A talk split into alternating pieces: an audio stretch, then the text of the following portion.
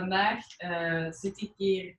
Hallo, welkom op de podcast. Vandaag uh, zit ik hier samen met drie andere meisjes. Mijn naam is Olisa. Ik ben Manol. Ik ben Annelien. En ik ben Sascha.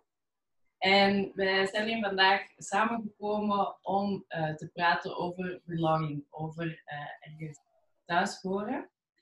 waarom zijn wij hier? Hoe hebben we elkaar leren kennen? Wij hebben uh, een aantal workshops uh, gevolgd over racisme en decolonisatie uh, door BAMCO, USOS en de Universiteit van Antwerpen. En op een gegeven moment um, ja, hebben we beseft dat er heel wat te praten valt over biracialiteit, biculturaliteit. we hebben allemaal, alle vier hebben wij verschillende achtergronden. En mhm. ja, vanavond gaan we daar gewoon uh, met een glaasje wijn met wat pizza uh, over praten. Zo is dat. we, we, we, we, hebben hier wat vraagjes op, uh, opgeschreven. Um, en ja, de eerste vraag is: uh, hoe identificeer je jezelf? Manon, wil jij beginnen? Ja. Um, hoe ouder ik word, hoe meer dat ik zo wel besef van, we zijn, allee, dat je zo alles zei en niks tegelijkertijd. Um, mijn allee, cultureel achtergrond, om zo te zeggen, is ik, ja, mijn um, mama is half Congolees en mijn papa is, is Belgisch, dus ik ben een kwartje Congolees. Um, maar hoe dat ik mij identificeer, ja, dat is niet echt Belgisch, niet echt Congolees, maar meer als alles of niks, of allee, en niks tegelijkertijd. Mm -hmm. Mm -hmm. Het is enkel achtergrond, hè? of ook zo hoe dat je je ziet in de wereld? Um, dat mag je zelf interpreteren, vind ik. Um. Um, on, onlangs zei er iemand, en dat vond ik eigenlijk wel goed gezegd, die zei van ja, je zei, um, en die zei dat in het Engels, you're an Africanist, communicator en entrepreneur. En ik dacht van, mij dat is wel fijn dat iemand mij zo in drie woorden professioneel heeft gevat. Dus, ja, zalig. Ja, ik vond dat ja, mooi. Ik heb er nog nooit maar ik dacht, ja, dat is het wel. Ja, inderdaad. Uh, zoals feminist, maar dan Afrikaans. Ja, ik dacht, dat is het. Ik voel me kei verbonden wel tot Afrika. En, en ja, ik weet niet, tot designers, zo heel dat creatieve stukken en zo, vind ik ook echt super intrigerend. Dus ik dacht van ja, als een Africanist betekent dat je een fan bent van al hetgeen dat er gebeurt op vlak en daarbuiten in Afrika, dan ben ik dat. Ja, ja, ja, Soms is het leuk om uh, woorden te vinden uh, voor het gevoel dat je al heel lang hebt. Voilà, ja, en ik dacht, ja, dat is zo hetzelfde. Mm -hmm. Ja, met whitewashing, maar daar zullen we dan straks over praten. Dan dacht ik ook van, wow, er bestaat een woord voor mensen zoals ik. Mm. Ja, ja, ja, ja, Want ja, je, je zegt juist whitepassing. Ja. Uh, misschien moeten we ja, aan de luisteraars ook een beetje vertellen hoe dat we eruit zien. Ja, Um, mijn papa is Ros en mijn mama is ja, half Congolees, half Belgisch. Um, ja, ik denk dat je het eigenlijk een beetje kunt vergelijken met Prins Harry en Meghan Markle. En dan ja, het iets dat daar is uitgekomen dat ik daar wel allee, die lijkt op mij. uh, maar dus mijn huidskleur, ja, super wit, uh, spoeten en bruin. Dus voilà.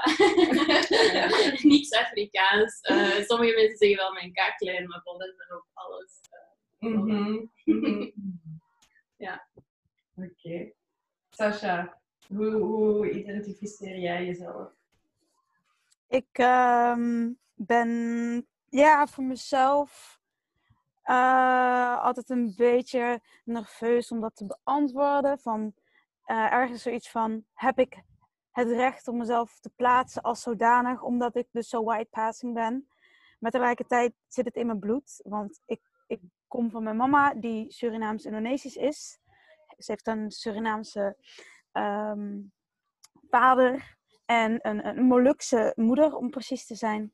En mijn vader is gewoon Nederlands een typisch uh, ja, Nederlands koloniaal product, uh, zal ik het zo zeggen. Uh, en ja, ik vind mezelf. Um, ja, hoe zeg ik dat?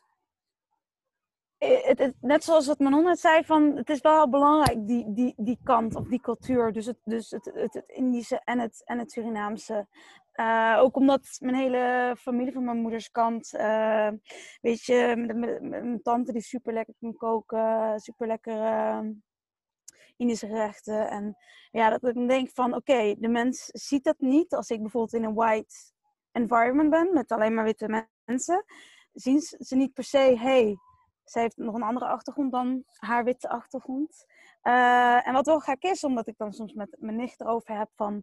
Nee, eh, zeg ik tegen haar, ik heb die microagressies niet die jij meemaakt. Want heb je al gezien, mijn tint is gewoon heel licht. Je ziet het wel in mijn gezichtstrekken, maar op het eerste oog verwacht je dat niet per se bij mij. En oké, ik ben heel lang aan het praten voor een antwoord, maar waar het op neerkomt, ik identificeer me als biracial, dat wel, ja. ja bi, bi, biraciaal. eh, ja, dus niet zozeer als, als, als wit per se, nee. Mhm. Ja, ik vind het wel interessant hetgeen dat je zegt. Ehm, waar dat uw recht is of waar uw plek is in heel het debat. Dat, dat vind ik ook heel hard. Maar eh, hoe, hoe meer dat de tijd vordert en ook hoe ouder dat je wordt, vind ik wel van...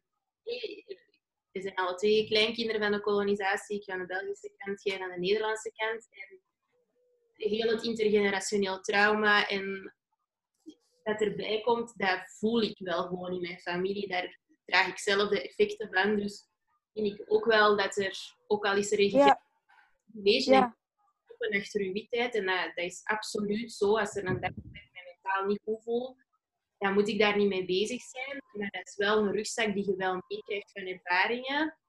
Waardoor ik persoonlijk wel vind van, dat er wel een plek is ja, ja.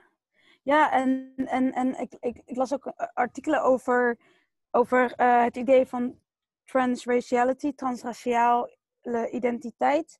Eh, in de zin van, ja, wat daarin werd gezegd van, in hoeverre kan je een soort van, ja, je bent nou eenmaal dus wel ehm, black als jouw ouders en, eh, en voorouders black zijn, maar dat je in jouw fysieke verschijning dat niet ziet. Dat betekent niet dat je dat in één keer niet meer bent. En ook wat je ook zei met het intergenerationele trauma van, ehm, doet me ook denken inderdaad aan, in ik geloof er heel erg in, dat het doorleeft. En eh, dat de, de, de broers van mijn oma in een jappenkamp hebben gezeten. En heel veel dingen niet worden over gepraat van die geschiedenis.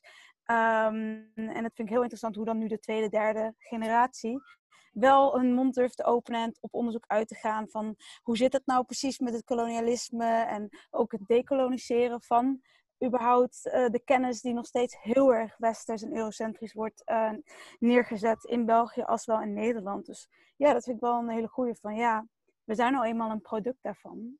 Dus we hebben recht om onszelf ja, dan ook daarmee te identificeren. Mhm. Mhm. En jij, eh, Olisa? Ja. Hoe, ide- hoe identificeer jij je? Wel, ehm, als mensen mij, me vragen, ja, wa- waar kom jij vandaan? Dan, eh, ja, dan plaag ik die altijd een beetje door te zeggen, ja, van, van Tremelo. Maar dat is natuurlijk niet wat ze bedoelen.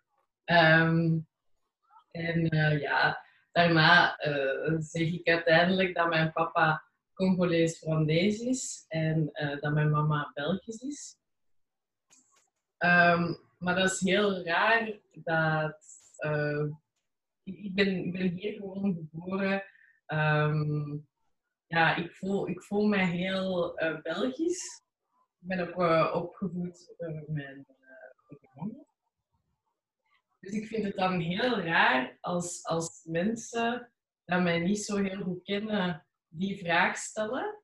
En dat ze dan direct dat aan, aan mij gaan plakken. Alleen op mij gaan plakken van ah ja, die is Congolees van deze.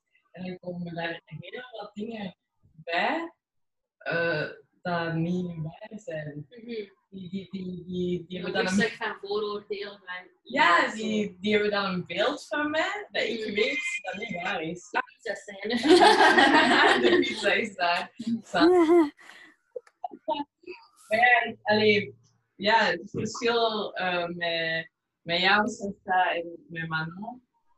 Uh, ja, ik, ik heb wel een, een bruine huidskleur, um, maar heel lang besefte vergat ik dat zelfs. Dat, dat ik er niet uitzie als mijn mama en als de, de rest van mijn omgeving.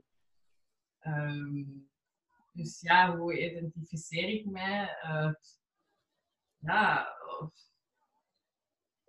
op zich ben ik gewoon uh, Olisa.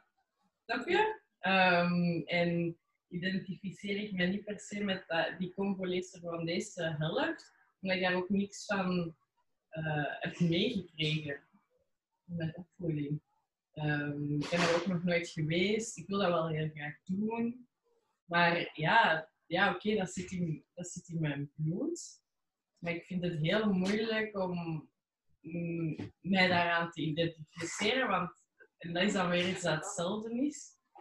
Omdat ik, ik vind dat ik daar het recht niet toe heb. Um, ja. Maar En ja. ja, waarom vind je niet dat je dat recht daartoe hebt?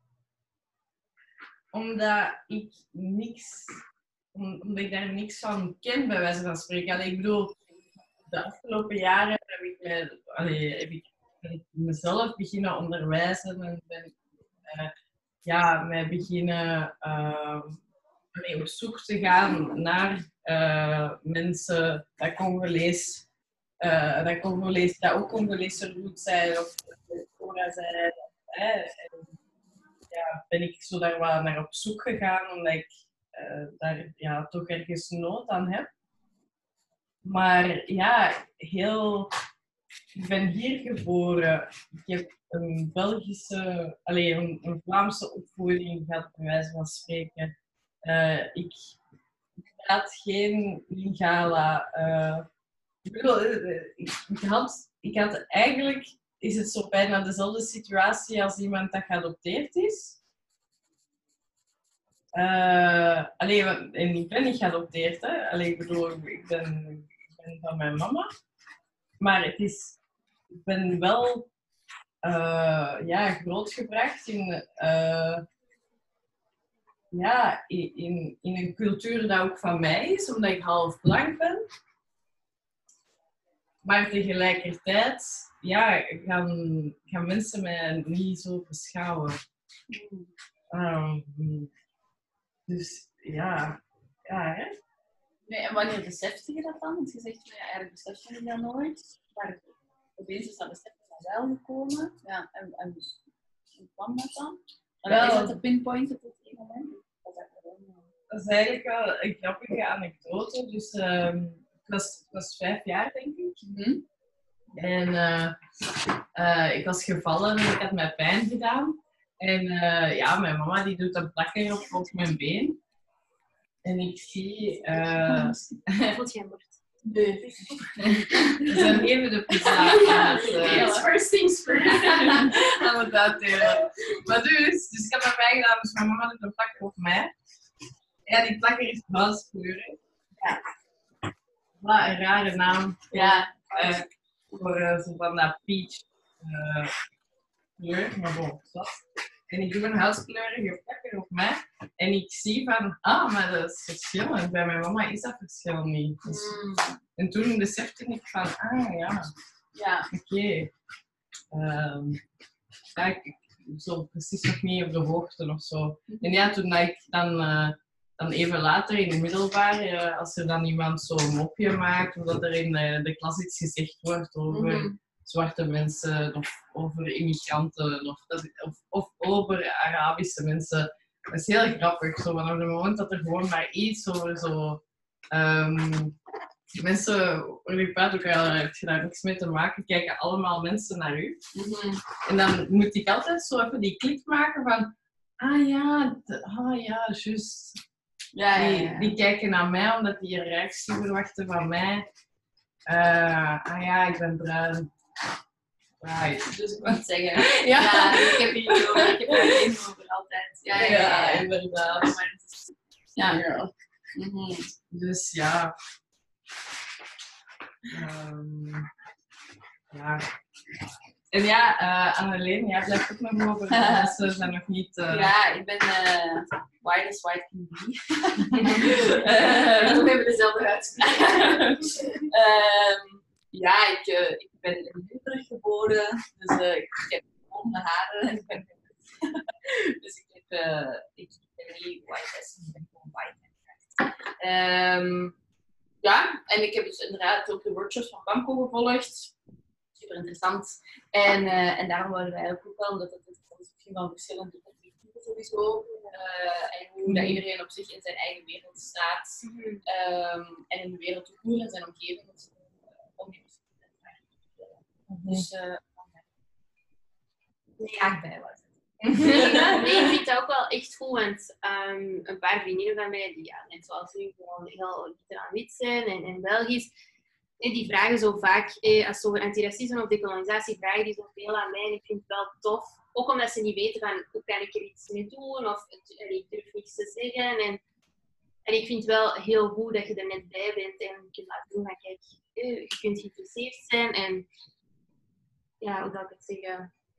Ja, ik vind het gewoon echt goed dat je vanuit u een invalshoek ook kunt laten zien. Want ik ben er wel nog altijd van overtuigd dat er heel veel witte mensen gewoon echt oprecht interesse hebben van hoe dat ze dit het beste kunnen aanpakken en in Mhm. woorden daar het beste mee kunnen omgaan. Dus. Mhm, mhm. Ja, en ja, dat we allemaal rond de tafel naar elkaar Ja. luisteren Ja. en praten met elkaar. Ja, ja.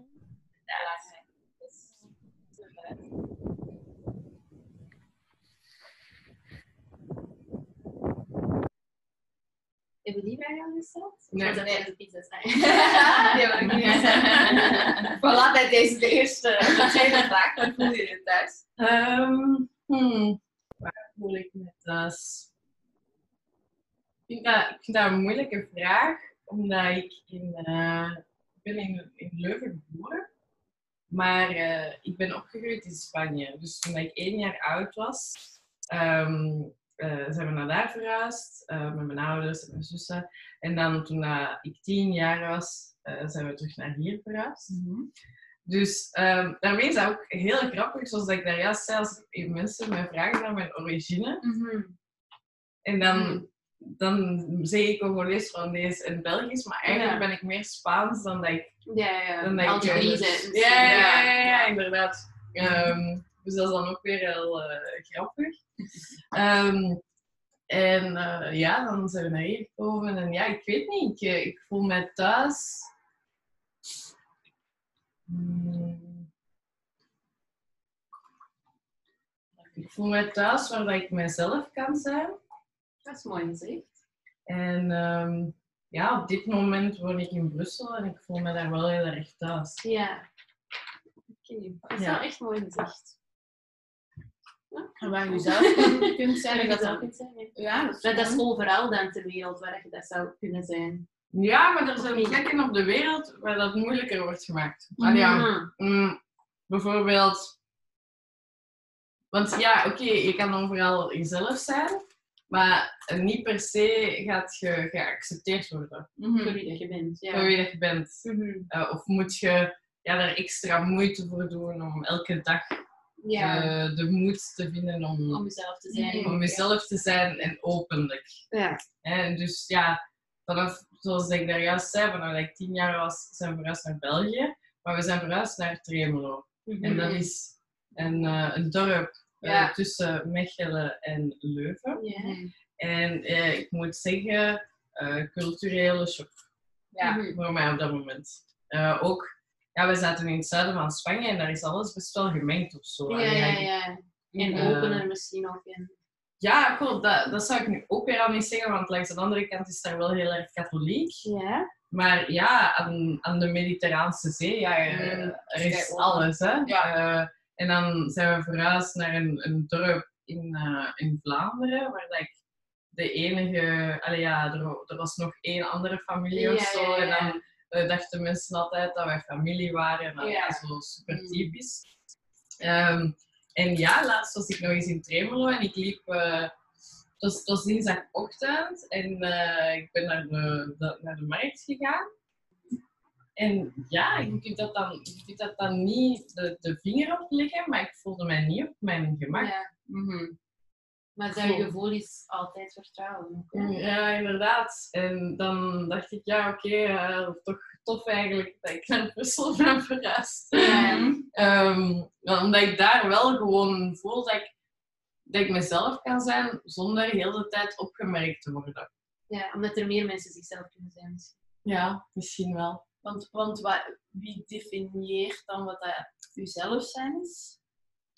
Zet jij dat of is dat je omgeving? Of is dat... Allee, omdat je zegt ook van ja, soms kun je niet helemaal jezelf zijn door bijvoorbeeld overheid. Ja, dat zegt niks. Ja, ja, ja. ja. Ehm, ja, ook gewoon, eh, stel, eh, veel, veel LGBTQ-mensen Mhm. hebben dat. Snap je? Dat, Ja, ja, ja, ja, dat die op heel veel plekken, niet, Eh, Niet ze ja, ze kunnen niet hun, zichzelf Nee, nee, zijn. zichzelf zijn. Ehm, En wat is dat nu zelf zijn voor u? ik weet niet, dat is een, eh, dat is een afwezigheid van, Het besef Het dat besef. je jezelf niet kunt zijn. ja, Snap ik. ja. En nu ergens misschien ook veilig gewoon voelen in, in een openheid of zo. Mhm. Ja. ja. En jij, Sascha, waar voel jij je thuis? Want dat weten de luisteraars niet, maar eh, Sascha is eh, op afstand aan het inbellen. Waar, waar, waar zit jij nu, Sascha? Oh. Ik zit in Groningen in Nederland, in het noorden. Ehm, dus ik eh, ben nu erbij vanuit ja, de Zoom. Ik ben jaloers op de pizza. Ik krijg er eh, honger van. Maar eh, ik ben blij dat ik alsnog bij kan zijn via online. Ehm, en waar ik me thuis voel. Ehm, ik vond het wel mooi gezegd inderdaad, dat Olise zei, waar je jezelf kan zijn. Eh, en dat je dat net had over LGBTQ+. Het is ook altijd wel een interessante dat ik soms straight passing ben. hè. Eh, terwijl ik lesbisch, ik identificeer me als lesbisch. Ehm, en ja, over dat thuis voelen en dan jezelf kunnen zijn, is heel complex, omdat je identiteit uit zoveel verschillende assen bestaat. Ehm, en eh, ik zelf herken me ergens in Olisa's verhaal als in dat ik, eh, ja, ik, ik heb het niet bewust meegemaakt, maar toen ik één jaar was, zijn we verhuisd naar Friesland, het noorden van Nederland. En ehm, voor mij was dat niet per se eh, een shock. Het was eerder een shock toen ik daarvan wegging. Van, oh, hoe homogeen Friesland eigenlijk is. Als in, ja, heel wit. ehm, en ook op heel veel plekken best wel streng. In de zin van, homo's, dat die bestaan niet in Friesland. Ehm, en, eh, en dat ik van mijn moeder wel eens hoorde van, ja... Toen we daar naartoe verhuisden, ja, ik was eigenlijk de enige zwarte dokter in het ziekenhuis. Maar ja, ik zie dat als mijn kracht, hè. Dan, dan weten mensen gelijk wie ik ben. Eh, dus ik vind het heel mooi dat ze daar iets positiefs van maakte. En altijd nog steeds doet.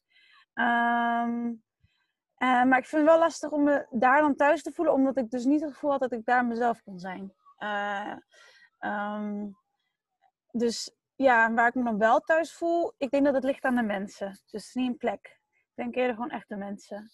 Eh, dus ik kan me overal ter wereld thuis voelen, zolang ik dan dus met de mensen ben waar ik me zo bij thuis voel. Snap je? Ja, ja. 100%. Ja, ja, ja. En ehm, ik vind het ook heel belangrijk om bij mezelf thuis te voelen. Dus dat is ook eh, een lifelong journey. Om eh, ja, ook met mijn eigen goed te zitten. En me ja, comfortabel te voelen in mijn eigen vel en lijf en mind. Ja. Ja, eigenlijk gaat deze podcast heel over goed zitten in je eigen vel, letterlijk. Ja. Ik denk dat er zoveel verschillende achtergronden komt. Dat twee me niet uit. Ehm, ik zal misschien even zien. Ehm, dat je wordt verplicht om thuis te komen bij jezelf. Eerst. En je hebt sowieso wel je mensen dat heb ik ook heel erg, waar ik me super goed thuis voel. En dat ik denk van, maar dat is echt een plek waar ik 100% mezelf kan zijn.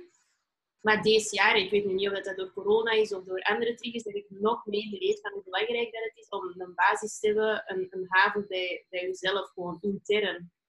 Ehm, en dat je zelf moet zeggen, kijk, ik ben het waard, ik mag hier zijn, ik, er is een reden waarom ik hier ben. En, en ja, dat is, hard en dat is moeilijk, vind ik soms wel. Maar langs de denk ik van, ook, hoe empowering ook, dat je dat voor jezelf kunt zijn, die haven.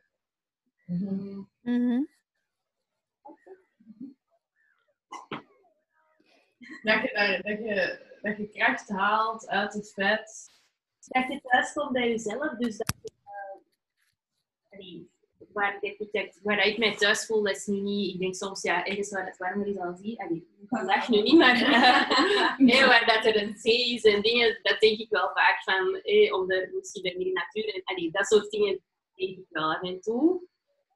Maar ik denk in de kern lijkt het mij zalig. En dat is inderdaad een lifelong journey om een soort van ehm, haven van rust en veiligheid intern te hebben. En dat niet uitmaakt van welke nationaliteiten dat je allemaal komt, welk bloed dat er allemaal door je stroomt. Maar dat je gewoon, ja, gewoon een, een thuis hebt in jezelf.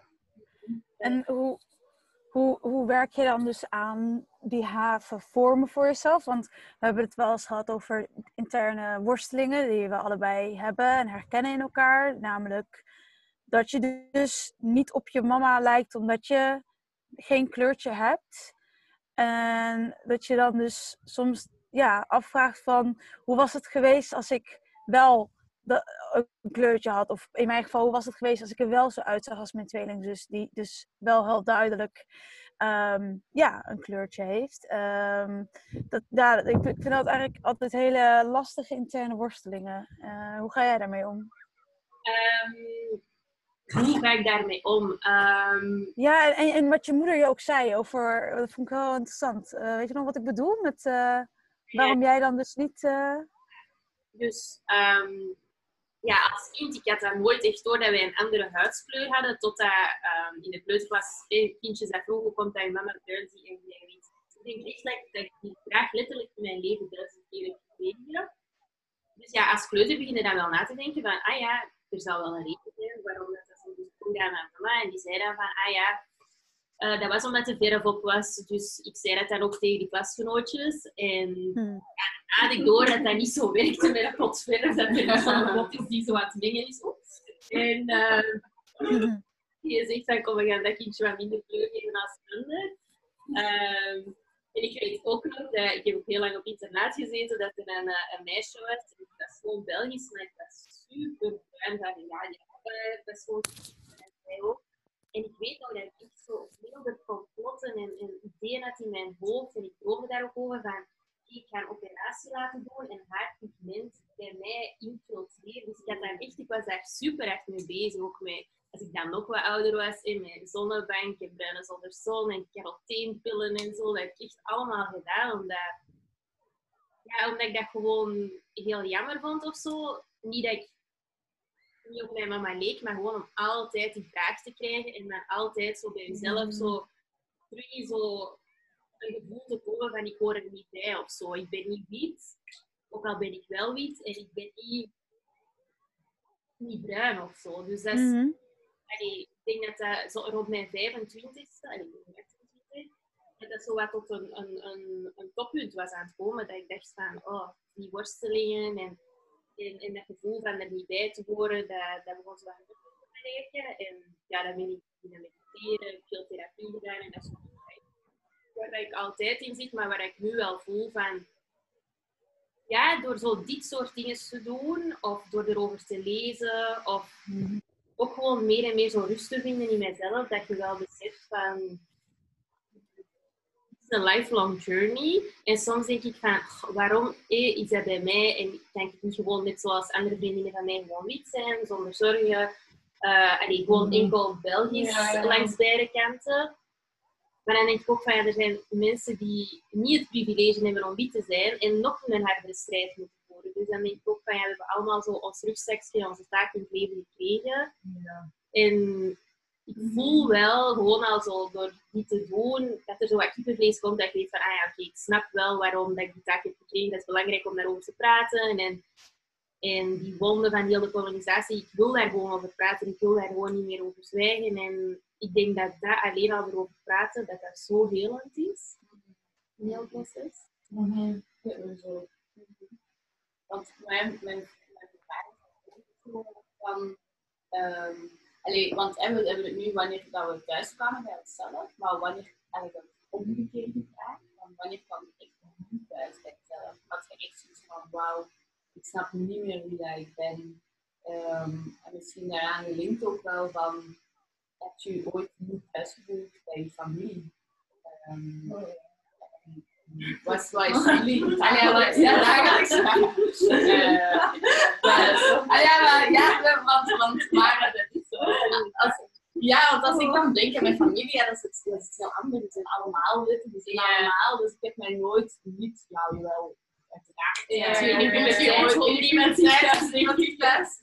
Ehm, maar ik ben ook queer, maar, maar dat is nooit een issue geweest of zo binnen onze familie of, of, of. Ehm, dus dat is denk ik ook nog een extra drempel bijvoorbeeld. Uh, en misschien ook nog dus ja, ook nog eens te zeggen. Ehm, waardoor dat je heel veel eh, dingen of zo, ja, intersectionele, dat je op heel veel verschillende zit, dat je dan weet wel dat extra moeilijk is. Of je struggle, hè, of je thuis kunnen wijzen. Ja, ja. Eh, Dat is een heel lang proces, denk ik. En heel gelaagd ook. Dat komt in komt natuurlijk wel heel... Ja. Ja. Maar wanneer dat je niet thuis voelt, ik heb dat heel vaak eigenlijk. Daarom dat ik het super belangrijk vind om te zien met welke mensen dat je omringt die je wel met wel dat gevoel geven. Omdat het bij mij persoonlijk een vaker een gevoel is van en is niet bij het woorden en is wel bij het. Mhm. Of zo. Als het waar rode draad. Mhm. En ik ben er niet. Dus, en ja, het is Ja, gewoon zo, ja. in verschillende lagen of zo. Want jij zegt dat ook gewoon, wit. Dat is, dat is hetgeen wat je dan uit dat hele proces wat je hebt doorgemaakt. Haalt op. Ja. nee, niet ik ben wit. Ik ben wit. Nee, dat is geen volkje verstijving en je hebt er wat vrede mee, bij wijze van spreken. Nee, ik heb altijd, als ik iets zie, dan, dan denk ik altijd van, oh dat is zo mooi, dat is zo puur. En, en dan denk ik van, oh ik had veel liever het zo uitgezien, ook omdat dat duidelijker is of zo. Mhm. Ehm, dat je iets, iets meedraagt. Ehm, maar ja, mensen zeggen dat ook altijd. Ik zeg, ja, ik ben Congolees of in mijn Belgisch. Dan zeggen die, ah, maar je zegt jij wit, ik heb dat echt niet gezien. En, en dus dan denk ik ja, ik ben gewoon wit, maar ook met gewoon een vis gedaan. Ja, En, mhm. ja. Ja, maar ik herken, ik herken mezelf ook eh, wat dat je zegt. Van, eh, want ja, op op een gegeven moment, ja, we waren, we waren op een feestje. En opeens eh, geeft iemand een opmerking ehm, over het feit dat ik eh Kinshasa niet juist uitspreek. Ja. En dan zo, ah, uw, uw papa is ervan en kan niet eens de, de hoofdstad juist uitspreken. Maar dat is gewoon omdat ik altijd, alleen zo, sacoche, sacoche, ik, ik heb moeite met die sh. En dan ben ik ineens super emotioneel.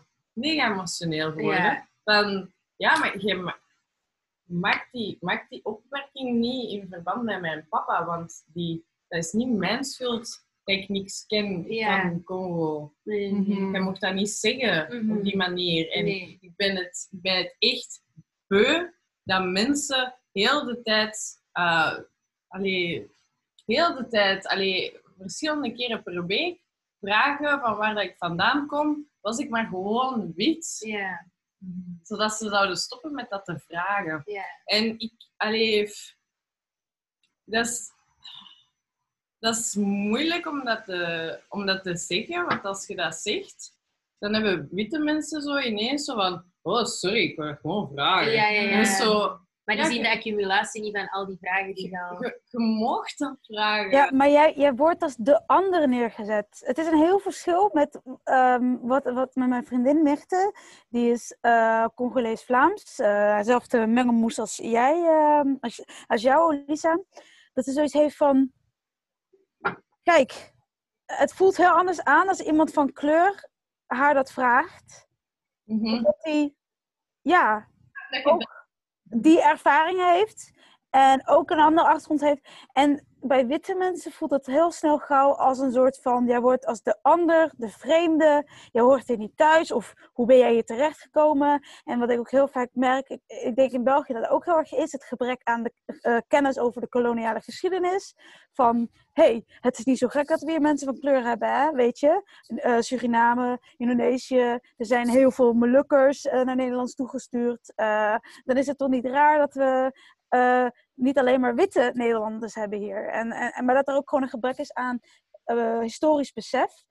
En dat ook heel erg komt doordat er gewoon in educatie geen aandacht aan wordt gegeven. In Nederland in ieder geval. Dat er wordt nu wel, komt verandering in door decolonisatie van het curriculum. Maar voorheen ging het enkel over de Gouden Eeuw. En hoe fantastisch Nederland wel niet was. Het heet nu ook niet meer de Gouden Eeuw. Want ja, het was helemaal geen Gouden Eeuw.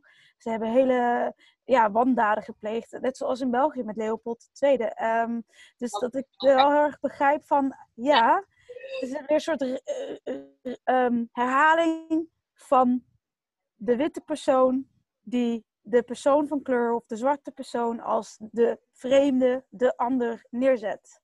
Mhm.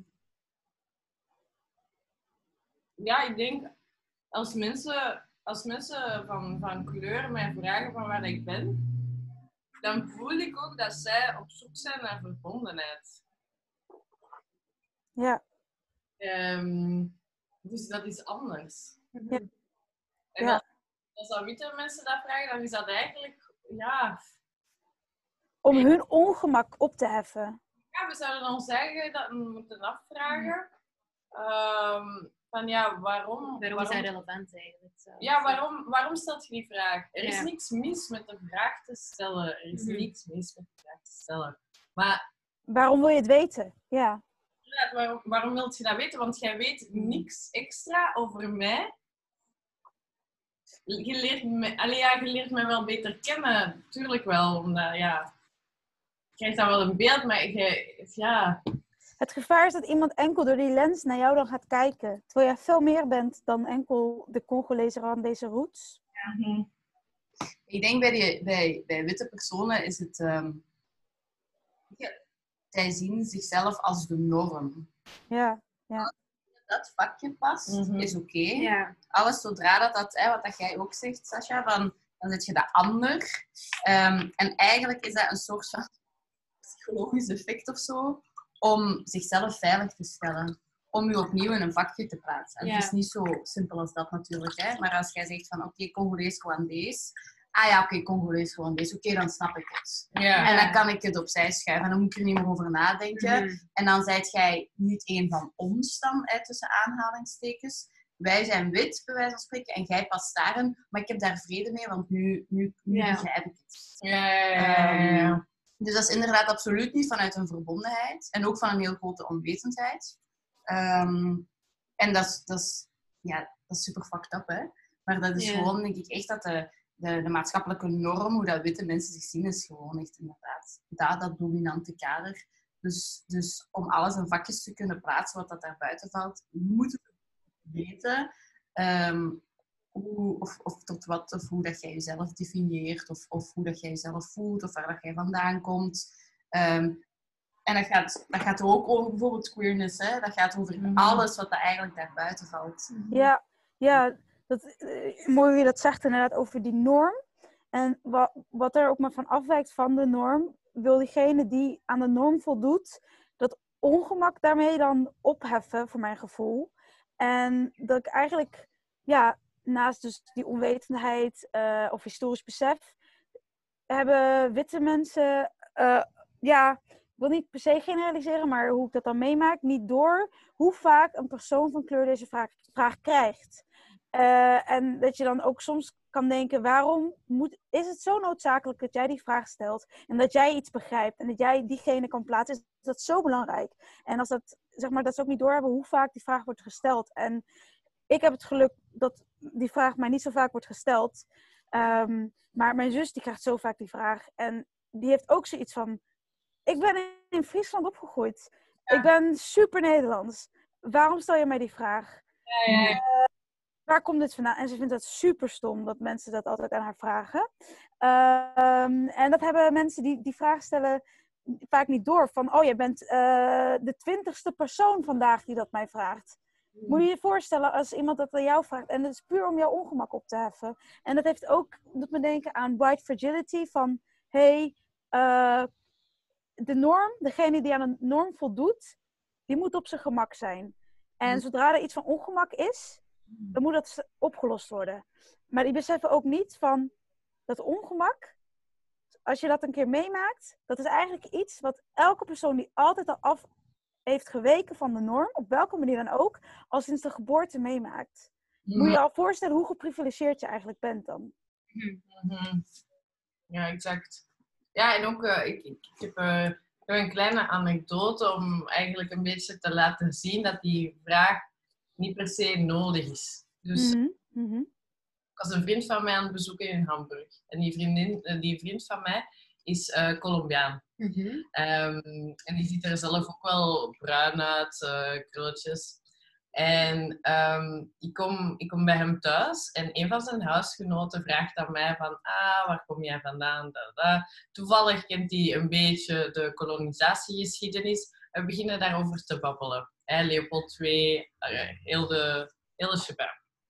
En die vriend van mij, de Colombiaan, die vraagt aan mij... We kennen elkaar al zes jaar. Al zes jaar zijn we beste vrienden. Die vriend van mij, die was zo van... Huh? Maar ik, eh, sorry, ik, ik weet eigenlijk niks van Congo. Ik voel mij ineens slecht. We hebben dat Ja. er nooit over gehad. En ik zo, ja, Frank, dat, dat is ook niet erg. Allee, ja, ik Ja. bedoel, we hebben elkaar eh, in Canada leren kennen. Ik was Mhm. gewoon de Belg en jij was de, de Colombiaan. Ja, ja. En jij, jij, ziet er, jij ziet er ook bruin uit en dat Mhm. komt ook door slavernij, maar dat is gewoon 400 jaar geleden in de plaats van. eh, ja. Ja, dat is wel- Ja, Ja, maar maar- is trauma. Ja, inderdaad. Dus, dus ja, eh, gewoon om ehm, ja, te- een beetje te laten zien dat als je, ja, ja als ik, als ik met, met, met Latino's optrek, Mhm. eh, dan komt die vraag er niet. Ja, Ja, en, en is dat... ja. Nee. Want als, als witte mensen dat dan vragen, hoe hè, Want jij zei, Sascha, ja, dan word je zo... Of je zus, hè, van... ah, Mhm. Ik ben zo fed up. Allee, ik, heb, ik ben echt beu gewoon. Ja. Ja. Ehm, hoe reageren jullie dan? Want ik heb bijvoorbeeld ook ehm, met mijn eerste job, pff, tien jaar geleden ondertussen, word oud, Ehm, was, eh, is, was een vriendin ondertussen, een hele goede vriendin van mij. Ehm, en zij komt, allee, haar, papa komt van Turkije. En toen deed ik daar stage. En toen zei ik ook zo, ja, van waar komt jij eigenlijk, Tulin? En toen zei Tulin ook zo tegen mij, van Oostende. En ik voelde me daar inderdaad super ongemakkelijk bij. Maar dat was ook heel goed. Want sindsdien stel ik die vraag nooit meer. Ja, ja, ja. Dus, dus, dus dat zijn ook zo... Allee, hoe reageren jullie daar dan op? Nou, het, doet me denken aan eh, iets wat mijn vriendin Mirte me dus eh, een keer vertelde. eh, of nou, een keer in het begin van onze relatie, toen ze ging vertellen aan familie van haar en vriend, vrienden van haar. Eh, en dan vertelde over, oh, ik heb een, eh, ja, iemand ontmoet. Eh, en dat ze zei tegen mij, Sascha, ik heb hen eigenlijk gelijk verteld over je achtergrond. Dus dat jouw mama Surinaams ehm, Indonesisch is. Want ja, dan heb ik dat, dat al voor, voor, voor jou gewoon ja, verteld. Want ik vind het zelf heel irritant als mensen dat aan mij vragen. Dus nu hoef je dat niet meer te vertellen, want nu weten ze het al. Want ik heb het hen al verteld, wat jouw achtergrond precies is. Dus dat is een soort van, ja, een vooroplossing. Eh, maar als het met, inderdaad met vreemden is, eh, hoe daar dan op reageert, ja... ehm, ja, ik, ik, ehm, ik, ik, eigenlijk is het een soort van het makkelijkst gewoon kort zeggen en gewoon een ander onderwerp of gewoon ja. een soort van je kan zelf bepalen hoe dieper op ingaat van en hoe je het ook uitspreekt van oh ja, la, la, la, klaar. Ehm, maar kijk, ik heb het geluk dat ik het niet zo vaak meemaak, dus ik irriteer me daar niet heel snel aan. Dus ik zou eigenlijk eerder denken, Olisa, hoe, hoe is dat voor jou dan als je dat dan zo vaak die vraag krijgt? Goh, bij mij is het Hoe, reageer je dan? Ik probeer een beetje zoals die collega dan van u, het ongemak dat ik voel te verstaan. Dus het klassieke dialoog gaat ongeveer als volgt. Ja. Hey, Hmm. waar kom jij vandaan? Eh, en dan zeg ik, eh, ik, ben, ik ben in Leuven geboren. Ah, oké, maar eh, waar komen uw ouders vandaan dan? Ja. En dan zeg ik, ja, allebei mijn ouders zijn Belg. Ja. Dat is ook zo. Ja. Ja, maar... eh, Echt vandaan. eh, zo, en dan zo ook Ja. zo, zo van, "Ah, stop daar eens mee, je weet wel wat dat ik bedoel. ja, ja, ja. Hè? En dan ik zo, nee, ik ga niet afgeven. Mm, dat is- En ja, dan, uiteindelijk zeg ik het dan, dan wel altijd. Eh, en ben ik eigenlijk eh, heel vriendelijk. Snap je? Ik ga niemand zijn. Ah, ja, ja, ja. Eigenlijk kun je ook de conversatie dan eindigen, hè? Allee, bij wijze van spreken. van, Ah ja, dat is een allebei Belg. Ja, en, en, en- en we- weet je wat, ehm, mijn vriendin Mirte, die heeft kaartjes gemaakt. Waarop ze dan eh, daar neerzet. Aan de voorkant, waar kom je vandaan? En dan zet ze zo Brussel, geboren. En aan de achterkant, maar waar kom je echt vandaan? En dan heeft ze zo'n scan van haar moeders baarmoeder. Ja, om gewoon even een soort van, hier, hier heb je het. Als in, ja, het gesprek en het ongemak inderdaad. Ehm, eh, precies wat jij zei, Olisa. Gewoon daar zelf dan even de hand in te nemen. Ja, en gewoon verplaatsen. Mhm. Eh, ja. Eh, het moet ergens naartoe, het ongemak. Ja. Ehm, Want hoe heb jij dat dan? Mano? Allee, als je, je zit er dan heel trots op, uiteraard. Eh, en dan zegt, zegt jij dat dan wel sneller? Ehm, ik zei dat vroeger niet snel, omdat ik daar ook inderdaad de vraag niet op kreeg, omdat ik er gewoon heel wit en, en bruin, allee, bruin haar uitzie. Dus ik zou gewoon eender welke Antwerpse persoon kunnen zijn. Ehm, maar nu maak ik er echt wel een punt van als ik mensen leer kennen, om dat vrij snel te zeggen, omdat ik dat zo'n belangrijk deel vind van mijn identiteit en omdat ik dat ook zo lang heb niet verstopt. Want ja, als ik dan een Emma was, dan kreeg ik die vraag uiteraard altijd. Maar ik merk gewoon heel hard van, als ik dat niet tot uiting laat komen, of ik ben daar niet trots op, of ik gebruik- mijn stem niet, dan voel ik me gewoon zo slecht. Dus dat is zo precies zo, ja, dat is zo... Ik had onlangs een artikel gelezen, ik vond dat zo mooi. En die vrouw zei van, eh tegenovergestelde van eh, depressie is expressie. En ik dacht van, dat is het eigenlijk. Gewoon wel dat laten zien. Ik heb zo ook zo Afrikaanse Hmm. stoffen dat ik af en toe aandoe. En denk ik van, fuck it, het zit gewoon in mij. En ik moet het laten zien, want als ik het niet doe, dan voel ik me slecht. Hmm. Dus ik maak er wel om dat snel te zeggen. Ehm, gewoon omdat, ook al zie je het niet aan mij, dat is wel een heel belangrijk deel van mij. Ja. Ja, ik, ik herken dat wel. En wat ik ook soms wel naar vind, is ehm, dat soms, helemaal eh, rond de winter, hè, dan word ik steeds lichter. Eh dat vind ik altijd een hele vreemde gewaarwording. In de zomer krijg ik wel echt super vaak de vraag, maar in de winter niet. Maar dat ik dan soms dus ook heb dat mensen me niet geloven. Ja, maar wel van, oh, dat zou ik nooit zeggen.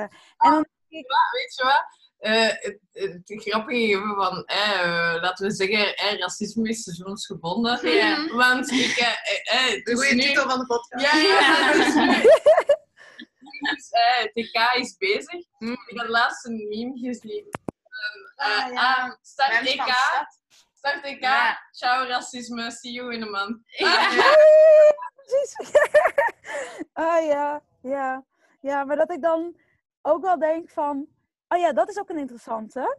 Dat je merkt, mensen die mixed race zijn... En dan ook bijvoorbeeld degene die dan mixed race zijn en white passing, zoals Manon en ik. Dan zie je dat bij de ander, die dus ook een andere achtergrond heeft dan, of, dan Belgisch of Nederlands. Je herkent elkaar of. Ik merk heel erg van, ah ja, iemand die bijvoorbeeld dus uh, Molux is, die ziet dat wel gelijk bij mij. Of, of Surinaams. En, en dat ik dat ook interessant vind inderdaad. Van, ah ja, want Meerte die zegt dan ook tegen haar vrienden, als eh, bepaalde vrienden dat niet, niet hadden kunnen bedenken van, oh, oh oké. Eh, dat Meerte ook zegt, maar kijk dan naar haar gezicht. Je ziet toch, eh, dat zijn dit en dit eh, typische, ja, ik weet niet, ehm, karakteristieken in mijn uiterlijk. eh, maar dat is dan ook weer een beetje de, het gebrek aan kennis. ehm, zoals jij ook net zei, met je kaaklijn, Manon, dat je er soort van... En dat is ook een soort van het nare van... e- e- Enerzijds wil ik heel erg weg van het uiterlijk. Want uiteindelijk blijven we dan... Sorry?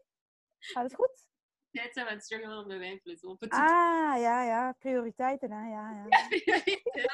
Ja, maar Manon heeft zo'n heel design ding. Nee, ik heb die wel. het niet. Wacht, ik heb er ook een andere. Oh. Oeh, dat ziet er wel heel apart uit, ja. ik weet niet. Ik heb nog nooit gezien. Ik snap het niet. Ah, maar jij gaat naar boven. Ah nee. Ja? Oké. Draait hij niet wacht. gewoon naar boven? het? Ik heb het. Wacht, ja. Dat is niet Ja, veel. Ja, dat gaat wel lukken. Ja. Sorry, Ja, sorry. sorry. Niet Ehm, ja, ik wilde zeggen dat ik dus enerzijds heel graag een soort van weg wil van het uiterlijk, van het fysieke. Eh, omdat het ons heel erg kan gevangen houden in zwart-wit denken. En ehm, ook een soort van, op een gegeven moment, dat is ook de toekomst, mixed race. Weet je, ehm, van Mirte die zegt altijd, le métissage la race du futur. Het is echt de ras van de toekomst. En dan heb je niet meer enkel wit of, weet je, dan zijn we gewoon allemaal mens met verschillende achtergronden, met verschillende uiterlijkheden en alles mag er zijn. En het liefst dus weg van het idee van colorism, van hoe lichter, hoe beter. Ehm, maar anderzijds kunnen we het niet ontkennen, want het is fysiek te zien, snap je? Dat is heel lastig. Soort van, ik kan niet mijn ogen sluiten en, oh, eh, kleur bestaat niet. Nee, het bestaat zeker, want het heeft nog steeds echt effect op wat voor positie en wat voor kansen een persoon heeft nu in de samenleving. Dus dat, is een beetje een struggle. Ja, ik, laatst iemand vroeg, aan, vroeg er iemand aan mij van, ja, be- bestaat dat een plek op de wereld zonder racisme? En dan dacht ik direct zo aan eh, ehm, eh, Martinique of, Costa eh, Rica of zo. Hawaii. Ja. Eh, waar, want in Hawaii, dat is echt Ja. zot, hè? De, de, de origines van mensen, alle verschillende dingen dat door hun bloed stromen, dat is Mhm. echt ongelooflijk. Ehm, en iedereen heeft zo, ja, tien verschillende Achtergronden. en- achtergronden. En, en ik, ik, ik ben nog nooit in Hawaii geweest. Eh, maar ik geloof wel ehm, dat, dat op, zo, op een plek als, als dat, als iedereen zo is, dan geloof ik Ja. niet dat er racisme bestaat. Nee, allee, ik weet het niet. Ik ben Hawaii. Ja, ja ehm, de, de man van mijn nicht, die komt uit Ethiopië, uit de Hammer Tribe. En Ethiopië is een land dat, eh, ja, het enige land in Afrika eh, dat niet is gekoloniseerd. En waar dus dat idee van colorism niet, niet, niet bestaat. En natuurlijk is het wel cultuur en ideeën, dat verspreidt zich natuurlijk wel. Maar het is zo dat hij dus niet eh, hij kent geen haatgevoelens richting witte mensen. En hij is trots op zijn zwarte kleur. En ehm, hij kent dat niet, het structureel benaderd worden omdat je een kleurtje hebt. Ja, nu wel, omdat hij dus nu naar Nederland is verhuisd. Maar dat is wel interessant. Ah ja, ze zijn daar niet gekoloniseerd. En het idee van wit, wit is superieur. Dat, dat is daar, eh, ja, ehm, niet zo erg gekoloniseerd. Omdat het dus niet, ja... Ja, wel interessant. En jullie, want allee, hebben nog veel contact met jullie familie in de verschillende landen? Allee, jij bent nog nooit terug geweest, hè? Nee, Odessa? nee, ik ben nog nooit. Maar, maar jij wel nog? Nee, Of, eh, ik ga volgend jaar voor de eerste keer naar Congo gaan. Ehm, maar buiten met mijn mama heb ik met niemand contact. Ehm, ja, gewoon omdat dat helemaal super... Allee, die een chaotische opvoeding had tussen Congo en België. En eigenlijk heel die familie is versnipperd. Ehm, wat dat wel heel jammer is. En daardoor vind ik, denk ik... Ja, dat heb ik in het begin al gezegd, maar dat ik zo wel echt mijn, mijn stem daarin wil gebruiken. Omdat ik heel erg voel welk effect dat, dat heeft gehad, de kolonisatie op mijn familie. Is dat er Mhm. gewoon dat dat gewoon super dysfunctioneel is en dat dat gewoon echt wel een heel, hele grote impact heeft gehad en nog Mhm. altijd heeft. Ehm, dus nee, geen contact. En jij, Sasha? Ja, jij. Ja, dat is ook wel een interessant familieverhaal. Eh, want mijn opa is onterfd. Die is ten tijde van de onafhankelijkheidsstrijd in Nederlands-Indië. eh, dus dat was dan na de Tweede Wereldoorlog. Tot, ehm, ja, die, die is dus na 1945 is hij dus ook uitgezonden naar Nederlands-Indië voor Nederland. maar als dokter, want hij was al dokter. Maar hij woonde dus al in Nederland, omdat je enkel geneeskunde in Nederland kon studeren en niet in Suriname. En toen heeft hij daar mijn oma ontmoet. En eh, ja, verliefd geworden, bezwangerd. Maar hij had al een vrouw en kinderen. Maar hij wist niet dat hij haar zwanger had gemaakt. Dus hij ging vrolijk terug hè? Eh, naar Nederland, naar zijn vrouw en kinderen. En toen is dus mijn eh, oma naar Nederland gegaan. En ehm, ja, met de boot. En eh, zes weken later eh, daar hem eh, geconfronteerd van...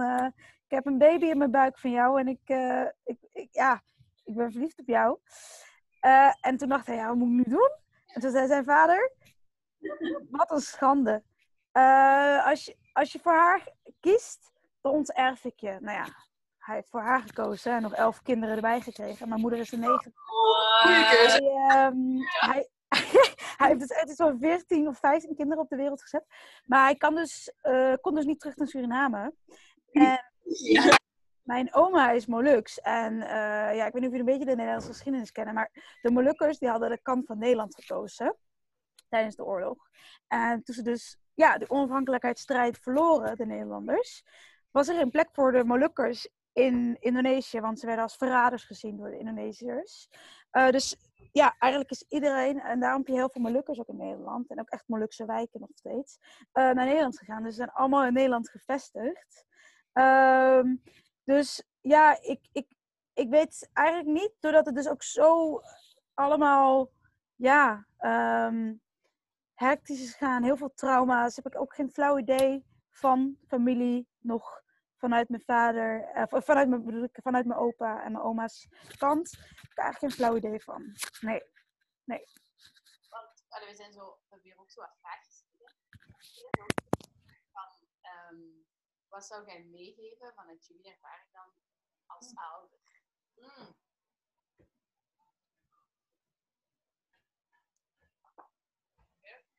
Willen jullie kindjes? Ja. Ja? Sascha, ja? Eh, om eh, ecologische redenen weet ik het nog niet. Oké, maar we moeten een leger van goede mensen bouwen, hè? Eh, anders gaat- Ja, dat is waar. Eigenlijk wil ik wel een kind, want dat wilde ik al sinds mijn vierde. Ja, ja, maar dan kreeg je de vraag op de crash, wat wil je laten worden? En allemaal mensen, brandweerman, politieman. En ik schreef moeder op. Ah, Just jullie. dat is cute. Ja. Of, of aan volgende generaties, hè? Misschien. Ik kindje. Ehm, Ja, ik zou... ik, ik, ik denk dat ik vooral zou meegeven. eh, dat er vooral heel veel moet gepraat worden over. Bijvoorbeeld bij mijn mama praat ik daar helemaal niet zoveel over. Ehm, ik ga daar, ja, hoe zeg je dat, voornemen, denk ik ja, meer met haar over te praten. Ehm, en ja, dat er niet, eh, dat er geen taboes mogen zijn of zo. Mhm. Eh, dat, dat, dat je moet vragen. Want ja, dat is het ding als, als je. Ja, als je biraciaal bent of je zet een biraciaal koppel of weet ik veel wat, kies er eigenlijk voor om dan een kind op de wereld te zetten waarvan dat je weet, die gaat niet dezelfde ervaring hebben als wij. Ja. Mhm. Mhm. Ehm, en ik denk niet dat onze ouders dat per se beseften of, Nee. of daarbij nadachten Mhm. of zo. Nee, nee, nee. Ehm, eh, maar dat, het is wel heel belangrijk om met elkaar eh, die ervaringen te, te delen. Mhm. Want ik weet helemaal niet hoe het was voor mijn, voor mijn witte moeder om met een zwarte man eh, te daten toen dat, Mhm. en met een zwarte man te trouwen. Mhm. Ik weet helemaal niet wat dat zij heeft meegemaakt. Ja. Eh, Mhm. ja, inderdaad. Ehm, dus ja, dat zou ik, dat zou ik meegeven aan mijn kinderen. Dat ze meer met mij moeten praten.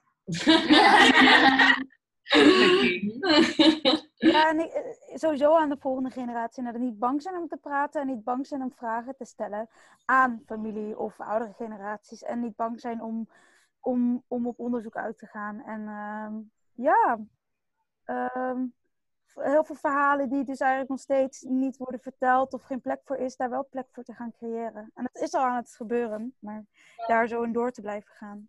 Ik denk dat dat ook wel zo de rol is van onze generatie, om zo, en wij zijn zo wat de kanaries in de koolmijn, om te zeggen van, kijk, er is echt iets mis en we moeten echt en gaan luisteren, Mhm. die wonden laten helen en niet Ja. Mhm. eh, opzetten, maar dat gewoon nu laten open en etteren en, en laten genezen en uitdrogen. Dus ik denk dat dat het werk is dat wij zijn aan het doen en dat dat daarom soms heel pijnlijk en heel kwetsbaar kan voelen.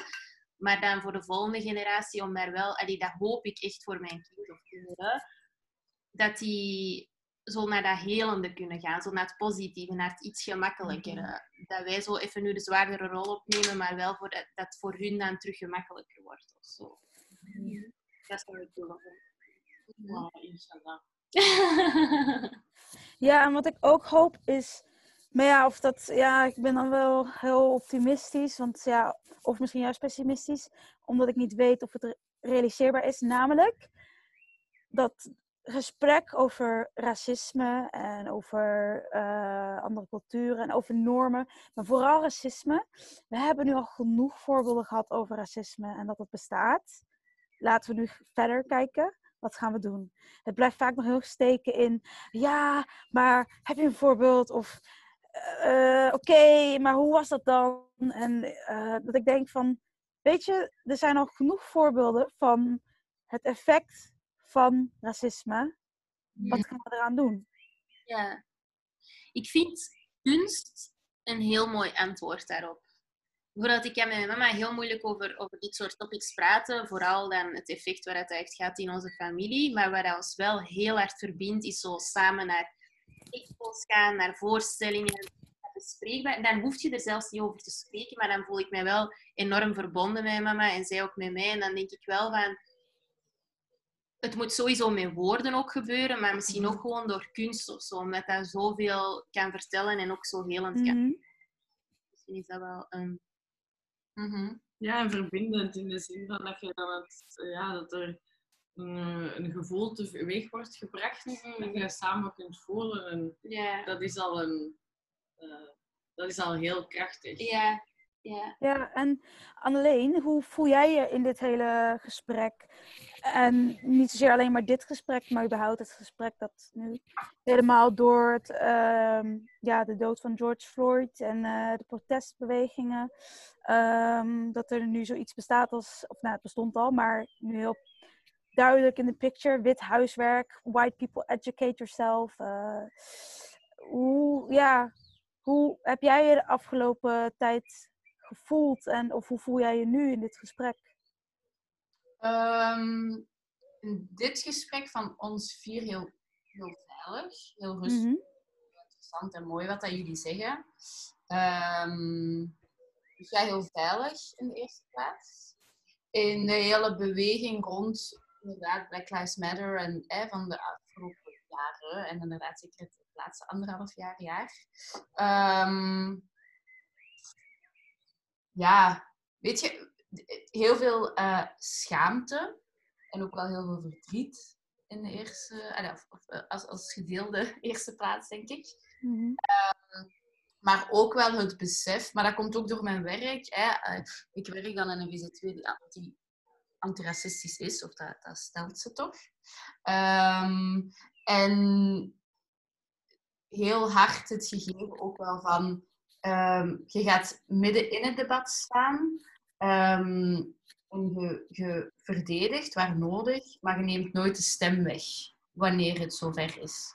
Eh, in die zin wel, ik denk dat het heel belangrijk is. En dat hebben vaak ehm, witte mensen nog niet door. Dat ze inderdaad die, die white fragility of zo, dat ze zich daar, Mhm. ehm, dat ze beginnen wenen eh, als mensen hen ongemakkelijk doen voelen, bijvoorbeeld van kleur.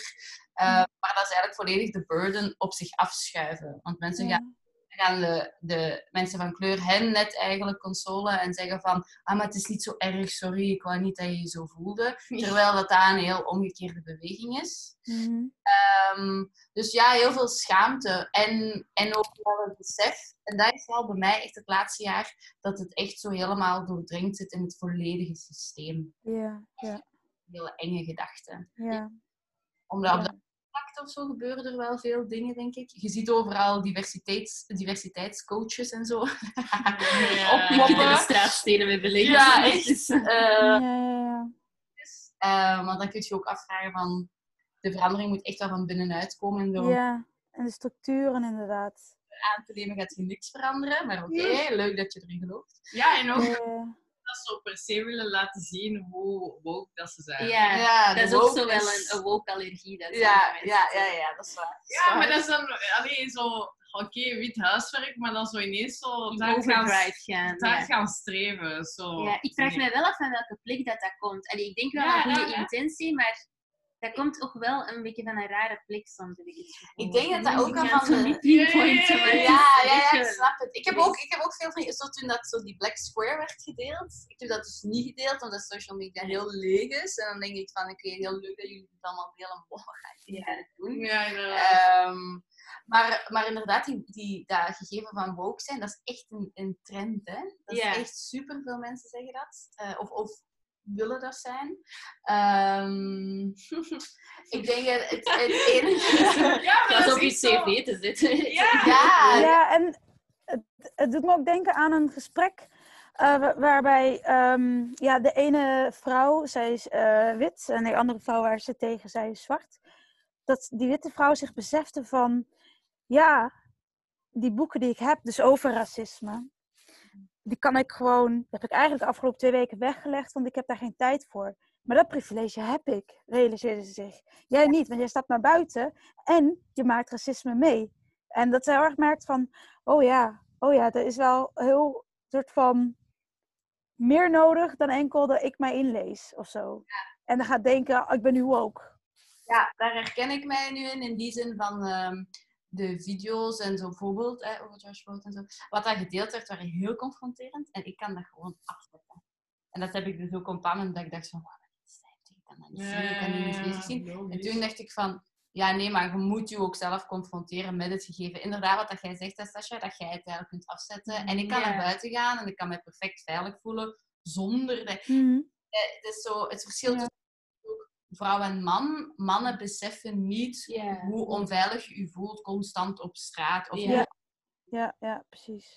Ja. dat, is niet, dat is geen eh, eh, perfecte vergelijking, maar, maar Nee. ik denk dat er heel, op bepaalde punten alleszins, zo die onzichtbare Ja. naast of die onzichtbare eh, grenzen of zo, Onveiligheid, ja. ja. onveiligheid, heel Mhm. is.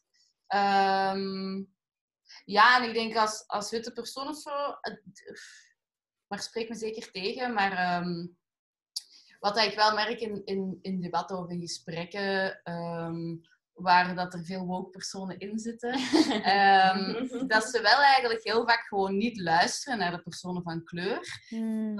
Exact hetzelfde, hetzelfde Ja. bijvoorbeeld zouden zeggen als een, als een witte persoon.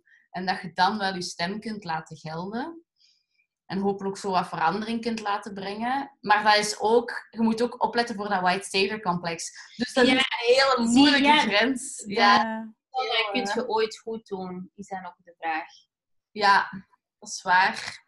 Maar ik denk wat dat er nu vooral nodig is, als witte persoon dan, eh, zie ik nu het belangrijkste is gewoon ruimte maken voor de andere stemmen. En effectief eigenlijk ja, uw macht afstaan, letterlijk. Mhm. Ruimte maken en zeggen, je evenveel waard. Ik snap dat het systeem u, u volledig aan de kant schuift. En nu Ja. ga ik letterlijk, bij wijze van spreken, mijn job opzeggen, zodat Ja. jij die kunt inpalmen. Want, Ja. allee, inpalmen of, of, of ingeschakeld worden. Eh, want dat is gewoon jarenlang niet gebeurd. Ja. Ja, ja. Op die manier. Dus ja, heel veel schaamte en, en heel veel schaamte. En ja. ja. En mijn, mijn, mijn nicht die zegt ook van... eh, wat ze zou willen zeggen is dat het niet normaal is als jouw wereld helemaal wit is. Als je op televisie alleen maar witte mensen ziet. Als redacties hoofdzakelijk wit zijn. Of op je werk alleen maar witte mensen. Of als je kind op een witte school zet. Dat dat niet normaal is. Dat het sterker nog, het is sociale armoede. Want ja, je moet je bewust worden dat over de hele bevolking van de wereld witte mensen uiteindelijk in de minderheid zijn. En de meeste mensen in de wereld zijn gekleurd of zwart. En dat dus het hele systeem, dat dus eigenlijk dus in voordeel van witte mensen, zoals gebouwd ja, sinds kolonisa- kolonisatie, eh, dat dat ja ook nodig is dat witte mensen het innerlijk werk gaan doen. En ehm, ja, daar kan dus veel pijn tegenkomen of schaamte, zoals het noemt, of geïnternaliseerde zelfhaat. En dat je dan soort van je realiseert van om, om soort van eh, het racisme te willen aanpakken, moet je ook echt innerlijk werk zelf doen. Mhm, absoluut. En dat, zo die discomfort of zo, dat, het feit dat je zo, ik, ik heb mij op mijn job bijvoorbeeld al heel vaak heel oncomfortabel gevoeld, omdat je tegen eigen grenzen aanstoot, waarvan dat je denkt, ah ja, Mhm. zo denk ik eigenlijk en ik had dat niet door. Mhm. Eh, ja, maar ik denk dat iedereen dat heeft. Ja. Alleen ik, ik ook. Maar, en dat is het probleem. Dat, dat zelfs mensen van, dat, dat mensen van kleur, wij zitten allemaal in dat systeem. Ja. We worden allemaal Mhm. gewash, bij wijze van spreken. Mhm. En dus iedereen, eh, iedereen moet eigenlijk dat wit huiswerk gaan doen. Maar dan voor zichzelf, want anders besef je dat niet. Snap je? Die, er is een verschil tussen... eh, Als je, als je mensen van kleur bent, hier in België, ja, dan weet je dat racisme bestaat, want je mag dat mee. Mhm. Je weet dat wel, maar je weet niet op welke manier dat, dat een systeem is.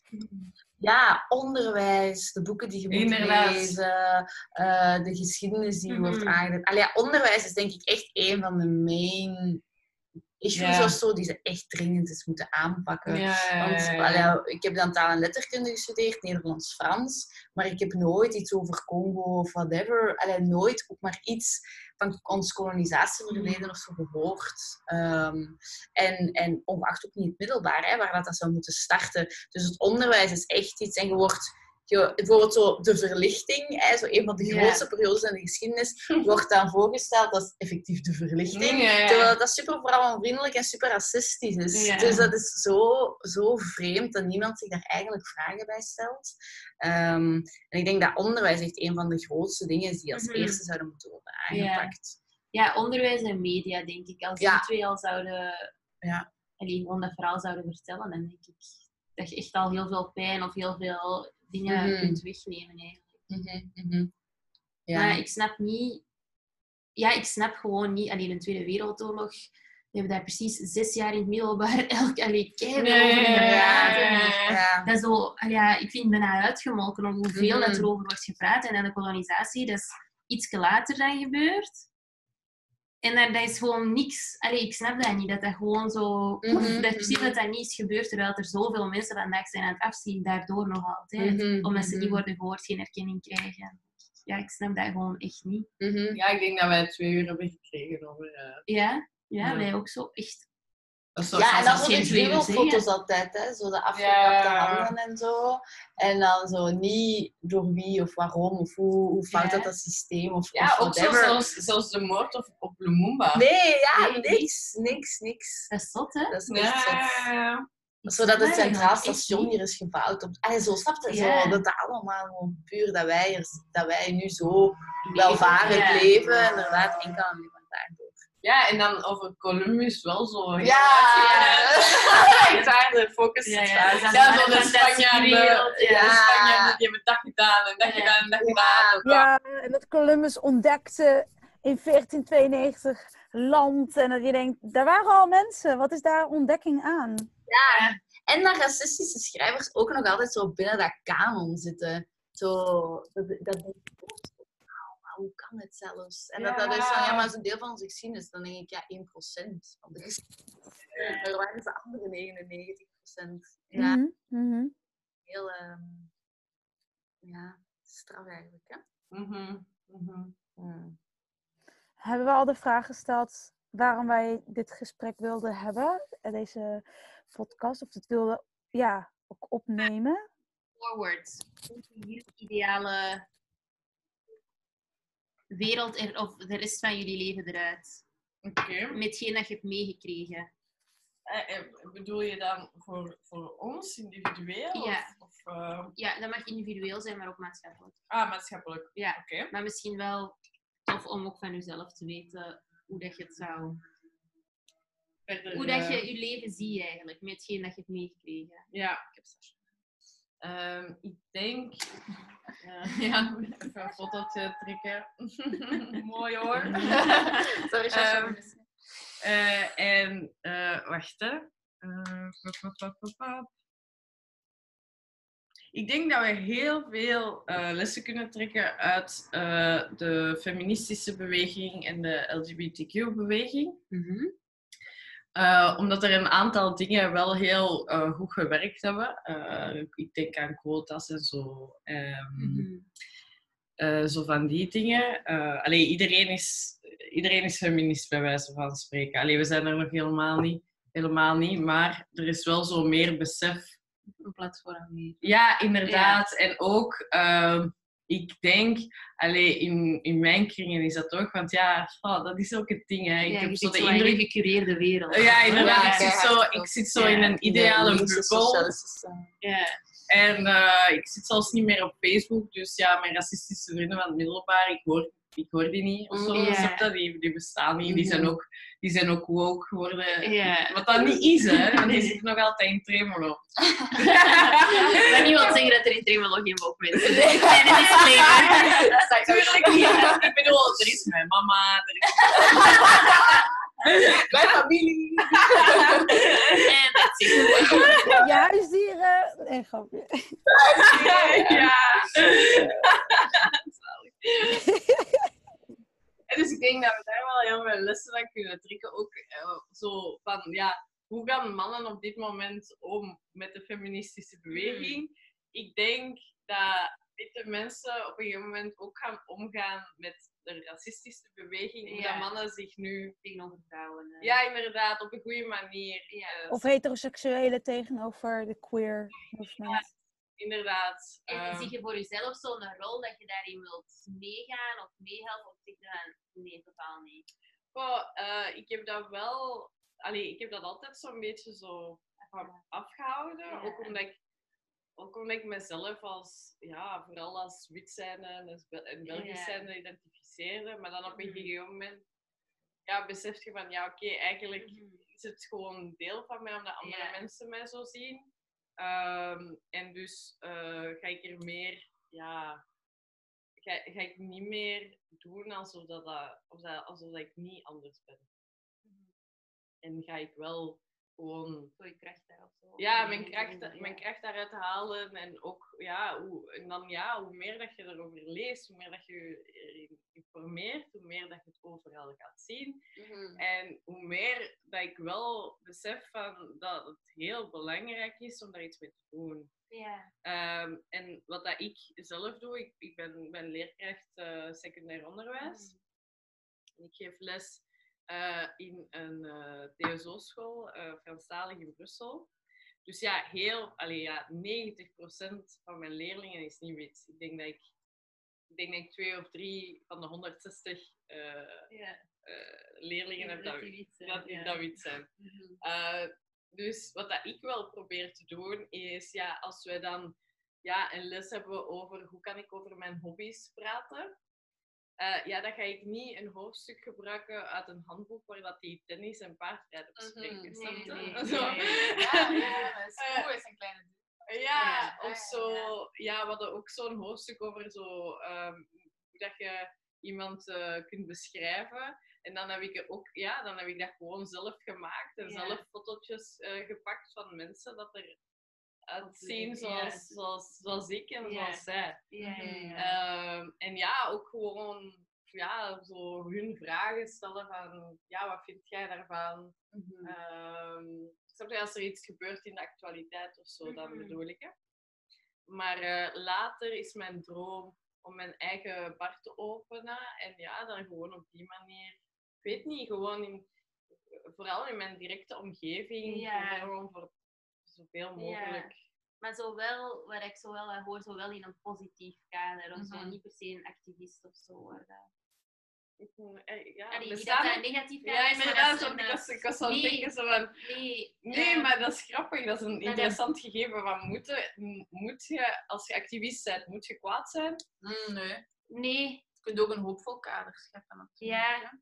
Ik- Ja, zo zeg maar. Ja, nee, dat was van een vrouw. Allee, Tara Bragg noemt die. Dat was vroeger een activiste in, ehm, in Amerika. En ik had een podcast van haar onlangs geluisterd. En nu allee, is een volledige switch gemaakt naar meditatieleerkracht. En die zei, ik bereik nu veel meer mensen. En ik ehm, zit in een veel positiever energie dan vanuit het activisme. Want het is eh, een onrecht, je voelt woede, je voelt Ja, schaamte, je ja, ja. voelt heel veel. En dan ga je eh, op de barricade staan. Of, of, of welk werk dat je ook doet. En dat kan wel positief zijn, maar je blijft zowel in een lage energie. En die zei met die meditatie, eh, dan leer je eigenlijk net hetzelfde, dat wij allemaal gewoon één zijn. En dat dat gewoon een illusie is, dat wij in, in dualiteiten nadenken. En ik vond dat wel een mooie manier van nadenken, dat ik wel dacht van, ik zie mijzelf niet op de barricade staan, maar eerder in zo'n soort van verbinding gaan. En, en als je een bar opent, dat is ook een verbinding. Of lesgeven, dat is ook een verbinding. Dat voelt voor mij anders, maar misschien heb ik gewoon een te nauw beeld op van wat een activist is. Maar dat lijkt mij een hele zware verantwoordelijkheid om Ja. te dragen of zo. Ja. Mhm. Mhm. Ja, ja, ja. ja. Ik, ik, eh, ik vind het altijd bewonderenswaardig als ik zo activisten bezig hoor en zie. eh, elke, elke dag, dag in dag uit. Zo. Ja, Mhm. Ehm, ja, en ook allee, als je kijkt naar Dalila, die krijgt zoveel backslash, dan denk ik wel van, foef. Ah ja, dat je neemt dat elke dag en ik vind dat super mooi dat hij dat doet en dat hij dat kan. Maar ik zou dat zelf Ja. Ik, ik krijg wel vaak de vraag of ik niet moe word van ja, hoe ik dan ook wel activistisch bezig ben, maar ook dan nog eens de studie gender en diversity doe, waar je dan helemaal diep ingaat op ongelijkheden en eh, ja, maatschappelijke uitdagingen en dergelijke. En hoe ja, super ongelijk de wereld eigenlijk is verdeeld. Of ik er niet moe van word om dan daar alleen maar continu dan ook theorie over te lezen, maar ook met activisme bezig te zijn. Want we krijgen niet alleen maar colleges van, van, van eh, academici, maar ook van activisme, activisten, de politici. Wat super interessant is natuurlijk. Maar dat ik dan ook vaak de vraag krijg van, word je daar niet moe van? Om telkens je daarmee bezig te houden. En wil je niet af en toe gewoon even je ogen eh, eh, afwenden van al dat nare of ongelijkheden. En gewoon je leventje leiden? Mhm. Dat is wel een interessante vraag, vind ik. Van, ah ja. Ja. maar ik zou dat eigenlijk niet over mijn hart kunnen verkrijgen, omdat ik me zo verbonden voel met sociaal onrecht tegen te gaan. Zou ik dat niet. eh, nee, nee, juist. Tuurlijk kost het energie om continu. Ja. mee bezig te houden met hoe mensen nog steeds ongelijk worden behandeld. Puur op bepaalde identiteitsassen waar ze niks aan kunnen doen. Hè? Je afkomst of je seksualiteit. ehm, of je able-bodiedness. Eh, en dat ik dat, ja, ik weet niet. Het is, eh, een, eh, mijn, mijn inspiratiebron is Samira Rafaela. Dat is een Europarlementariër. uit de eerste Nederlandse Europarlementariër met ehm, Afro-Caribische roots. Ehm, aan de ene kant heel erg zot dat dat pas in 2019 de eerste ja, is eh, met Afro-Caribische roots. Eh, en zij vertelde in een podcast dat het heel belangrijk is om een kring te hebben om je heen die jou voeden en meebewegen in je missie, want je hoeft het niet alleen te doen. Dus op die manier kan ik ook zelf door blijven gaan. Ehm, wat Manon ook al hier zei, het delen van ervaringen en dit gesprek met jullie kunnen voeren, eh, dat zijn allemaal kleine voedingsmomentjes voor mezelf om dus door te blijven gaan in de strijd naar meer gelijkheid. Dus dat blijft uw missie de volgende jaren. Ja, want ik had de vraag niet helemaal gehoord. De vraag was over je toekomst. Ja, nee, zo moving forward, hoe dat je, hoe dat je met hetgeen dat je hebt meegekregen, wat er in je rugzak zit, of dat je daar iets mee wilt gaan doen of niet. Ah, ja, ja, ja. Ja, ja eigenlijk eh, wat waar we het ook al een beetje over hadden, over hoe, ja, eh, met educatie en verhalen en überhaupt, eh, dat daar vaak maar 1% is van de wereld. Een soort van, what about the 99% die ook allemaal ervaringen en verhalen hebben over de wereld. Eh, waarom is dat, noemen we dat geen kennis, geen echte kennis? Eh, dat ik, ja, hoop een soort van door te blijven gaan met dekoloniseren. En, eh, en zelf ook te blijven leren. Ik bedoel, zeg maar, elk mens, ongeacht hoe soort van afwijkend je mag zijn. soort van heeft altijd wel wat te leren en te blijven leren. Dus ik blijf vooral verder leren. Ik wil ook veel meer leren over mijn eigen familie. En eh, ja, echt een soort gene genealogisch. En mijn stamboom. Eh, ook een keer naar Indonesië wil, eh, wil ik en naar Suriname. Ik zou naar Indonesië, maar COVID-19 Happened. voor de route in het eten. Ehm, en ja, ik, ik, ik, niemand verdient het om gemarginaliseerd te worden. Dus eh, ik blijf gewoon daar verder mee strijden. Al gaat het om racisme of homofobie of seksisme. Ik blijf lekker doorgaan. Yeah. Met, eh, ja, eh, ja, ja, ik weet niet hoe ik het precies moet verwoorden, maar ik denk dat het wel duidelijk is. En nu? Hmm. Ik denk, ehm, ja, ik, ik, dus ook weer vanuit mijn job werk ik heel veel met kinderen en jongeren. Die ze vaak meer als maatschappelijk kwetsbare groepen. Ehm, dus dat gaat over POC, over queer, et cetera. Ehm, jeugdzorg.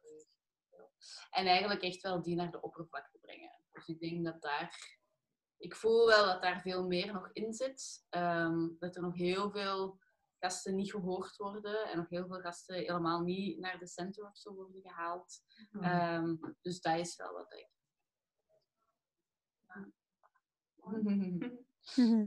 Ehm, ik, ik, ik had hier nog eentje, maar ik zou kunnen blijven babbelen. Ja. De langste podcast laat zien wie dat het tot nu heeft volgehouden. we kunnen drie uur. Ik had toen eens- See you in the next episode. ja, echt. Ehm, nee, maar misschien eentje wat ik, wat dat ik dan nog eh, interessant vind of zo. In, hè, want jij vroeg, Sascha, van wat is uw ervaring of zoals witte persoon in het hele debat? En ehm, ik ben eigenlijk ook vooral naar jullie ervaring als white passing of gewoon inderdaad als POC ehm, ook wel heel hard geïnteresseerd in de Black Lives Matter beweging die nu gaande is. Wat is jullie ervaring enerzijds en anderzijds welke positie of zo nemen jullie daarin? Ehm, eh, eh, activistisch, eh, wat dat jij zegt, Sascha, maar misschien ook nog, ook nog iets anders. Van nu moet ik er nog meer voor gaan of nog meer uiten dat ik eigenlijk ook een POC ben of, of wa- hoe zien jullie, allee, waar staan jullie? Ehm, ja, ik vind dat wel interessant, want je zegt dus ook inderdaad over de white passing.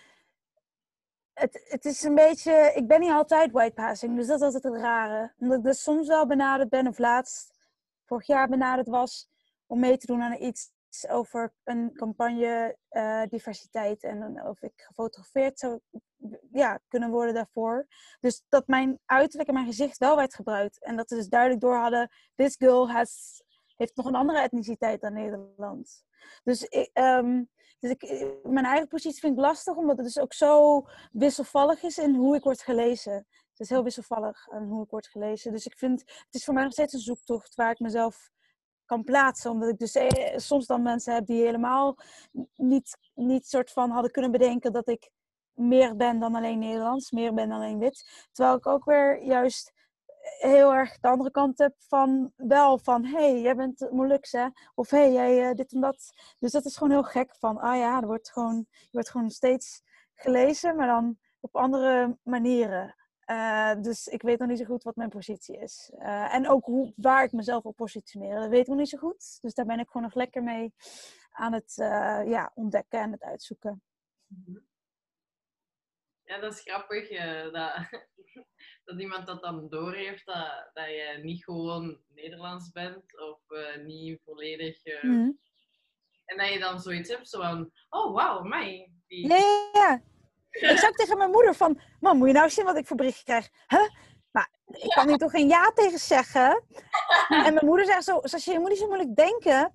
Eh, je bent toch een kind van mij? En ik ben Surinaams Indonesisch. Dus ja, dat klopt toch dat jij divers bent. De, weet je, als we het even in eh platte zin bekijken. Toen dacht ik, oh ja, ik denk weer veel te moeilijk na. Ja.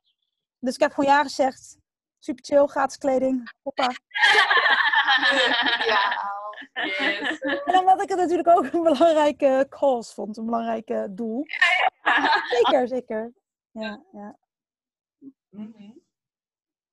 om de mainstream image te doorbreken. Ja. Alleen mag ik vragen wat dat de vraag nog alweer was? Drie wijntjes.